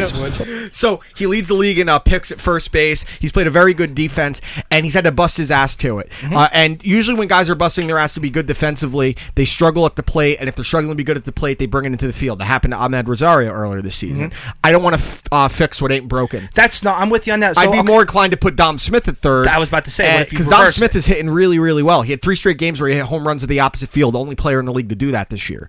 And um, I, I would, I'd be more inclined to try Dom at third, but I'm more inclined to trade Dom to an American League team where he could play first base and DH. Yeah. Now the question is, will the Mets do any of these things? No, probably not.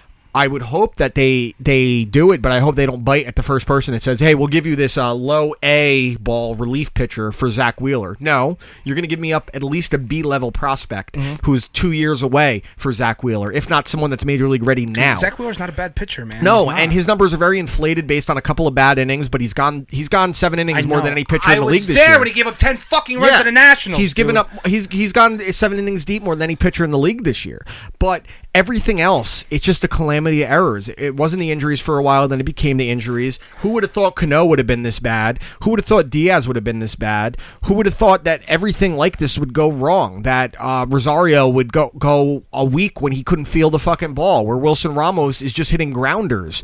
Where um, they don't have an actual center fielder. Who would have thought Brandon Nimmo would end up with a herniated disc in his neck, so they don't have a true leadoff hitter? What are your thoughts on Juan Lagares? Uh, he should be gone. He should have been gone a TFA? while ago. I would designate him for assignment, but his contract's so heavy, you might as well just keep him on because you don't have anyone else. And this is how bad the state of the Mets is. If any anything else like this was happening, Tim Tebow would be up, but Tim Tebow is hitting 142 in the minors, and he's striking out 42 percent of the time. Yeah, that's bad. and he only has one home run. And so Tebow clearly couldn't make the f- jump from Double A to Triple A. You think he's gonna be able to hit in the majors? Would he No can sell a shot. couple tickets? You can't even do that. No one wants to be there. The 69 Mets would have been more competitive over this fucking weekend. It's just- it's So now they've lost what I think six or seven in a row. Just got swept by the Phillies in Philadelphia. Blew a lead after the fifth inning in every single game. The first game, their win probability after the seventh inning was seventy one percent. The second game, it was eighty two percent. The third game, it was eighty seven percent. That fourth game that Edwin Diaz blew, their win probability in the seventh inning was ninety four percent. Dude, I'm telling you, and it stinks too because I'm going. I'm going on Tuesday to the Subway Series. The, the landlord asked me, she's like, Do you want to go to a game soon? And I was like, I can still have fun in the game, but I'm Yeah. so reluctant to give the Wilpons any of my attention or money Well, right now. The only reason why I'm even going is I'm because so angry. My um, uh, my mother ga- bought me these tickets like for Christmas, so I that's just- why I wanted to go. I, I, do- I, I wish I could fathom. And fuck you, Josh. Actually, by the way, fuck you, Josh, for all the shit you talked that I cursed the fucking Yankees. Yeah, did I? Did I? Or you just didn't know your fucking team? You had about three seconds to turn this off before I turn you off. You start spreading the news, dude. This It- it's it, it- yeah. You know what? Keep it keep it fucking playing. Keep it fucking Go playing. ahead, go, dude. Because you got a New York team that lost everyone. Who'd they lose this season for a while? They lost Aaron Judge. They lost Giancarlo Stanton. Gary Sanchez at the DL. They didn't have Didi Gregorius. You lost your fucking uh the, the third baseman whose name I'm forgetting now, who's out for the year with the shoulder surgery, who was the rookie last year. Fantastic Andy player. Moore. You had Clint Frazier who can't fucking cut his hair and he can't field the fucking ball. You fucking had to go get Kendrys Morales who broke his ankle celebrating the walk off in the 2010 season. Encarnacion, You had to go trade for Edwin Carcion, who was leading the American League in home runs at the time. The Mets, meanwhile, have the rookie leading the league in home runs. They have Jack McNeil, who's second in the fucking league in batting. You ha- you signed Wilson Ramos, who hit 25 home runs last year. The reigning Cy Young winner, and Jacob DeGrom, who had a historic season, one of the best seasons in the last 20 years. You traded for a guy that had E a 1.97 ERA last year to be your closer. His ERA is over five now. You signed you traded for Robinson Cano, who has never batted less than 280 in his career. He's batting 224 with four home runs and 18 RBIs. He has 18 doubles though. Ooh, Ooh, extra no one base on base. hits. Oh, we can't field the ball either. He can't go left or to his right because he's fucking garbage. Ahmed Rosario couldn't field the ball for a month. Juan Lagares can't field the ball at all. Guess what else he can't do? Fucking hit. At Michael all. Conforto gets a concussion, comes back, gets another concussion. How'd they mishandle that? There's a calamity of errors. I'd rather deal with Luis Castillo dropping a pop fly at Yankee Stadium on a pop up from Mark Teixeira, from A-Rod, and Mark Teixeira, because he's a Yankee, decides to hustle while Robinson Cano can't run out of fucking grounder to first. It's so, amazing. Meanwhile, Mickey Callaway's fighting with the media. Jason Vargas is trying to physically fight the media. Uh, no one on the team wants to take leadership. Jacob DeGrom gets a cramp, uh, a cramp in his hip. Jacob DeGrom has a shoulder problem. Noah Syndergaard pulls a hamstring. Jason Vargas pulls a hamstring. What else happens? Steven Matz hits a deal. Zach Wheeler gives up a home run after having a lead. anybody seen Jed Lowry? Has anyone seen Jed Lowry, by the way? Has anybody anyone seen Jed Lowry? Has anyone seen Seth Lugo supposed to be your best reliever? You want to know how why that's great? Because if he pitches one inning, you can't use him the next day. If he pitches two innings, you can't use him for two days. So you have a setup man that can only be a setup man three days a week. So What does Whose this- idea was familiar? Who's? Yeah, you could have signed Adam Ottavino instead of Jerry Familia. Guess who did sign Adam Ottavino to the same kind of to the Yankees? And guess what his ERA is like 1.98. What's Jerry Familia's like 17? Sucks. And they're saying it's a shoulder problem. No, it's a he signed with the Mets problem because that's what happened. They signed Jason Bay back in the day, coming off a top three MVP finish in the Boston Red Sox, and he hit seven home runs in his first year. Seven home runs. The best thing Jason Bay ever did as a Met was hit a walk off. Useless bloop off fucking Mariano Rivera that meant nothing. You- yeah, exactly. So what else is going right for this team? Tell me. Oh, Todd Frazier might get you a low A ball prospect because he's fucking 40. Oh, did you know he played for Tom's River in the Little League World Series? he's a local boy. Oh, you know who else he was better with? The fucking Yankees because they do things right, and the Mets because they're bu- built. They're, they're probably built on an ancient Indian burial ground where they bu- they buried Bill Buckner's dead baby under there, and this is what they fucking got. I don't even know if Bill Buckner has a dead baby. He probably does. Start these rumors about Bill Buckner. Remember when they traded R.A. Dickey and they got that guy was supposed to be the best catching prospect in the league and they got a, a pitcher that no one was ever going to hear of? They traded for Travis Darnell. Where's he? Oh, he's playing first for the Rays. Is he? He stinks. because he got DFA'd from the Noah Dodgers. Syndergaard, immediately. who's been pretty good, and his career has been terrible this year. Everything goes wrong because his team stinks. The Mets stink, and I stink too. Yeah, you do. And that was Big episode Western 59 of Real You Estate. Watch, I Listen. That was an epic rant. I just want to give honestly, that's a round of applause. Yeah, you're gonna have because to put some stuff up in the back there, like Luis Castillo dropping the ball, Nah. some injuries. I can just give you a list. Oh, by the way, can I just list off some more Mets things here? Please. Carlos Beltran looking at strike three in game six, Uh-huh. uh, game seven of the 2006 NLCS. Um, Ryan Church getting concussion, and they t- doctors told him don't let him fly with the team. He flew with the team, missed the rest of the season. Uh, Carlos Beltran in his first year with the Mets coll- colliding with Mike Cameron, tearing his ACL, missing the rest of the season. Uh, Johan Santana being left out for 134 pitches for a no hitter, tearing his shoulder up and never pitching again. What about uh, Carlos Delgado? Anything bad? Uh, Carlos Delgado, I mean, did not anything in particular. Jose Reyes taking himself out of the lineup uh, to preserve the batting title in 2011 before signing with the Marlins. That's pretty lame. It's just uh, uh, David Wright. There's a million things I could name. It just goes on and on, and I'm just I'm done. This was episode 59. Good- and you watch, good I night. listen. Um, we will see you guys next week with episode 60. The picks again this week. We're 28 days later, and the May Day parade's a lesson in romantics. See you guys Later. next week. Goodbye.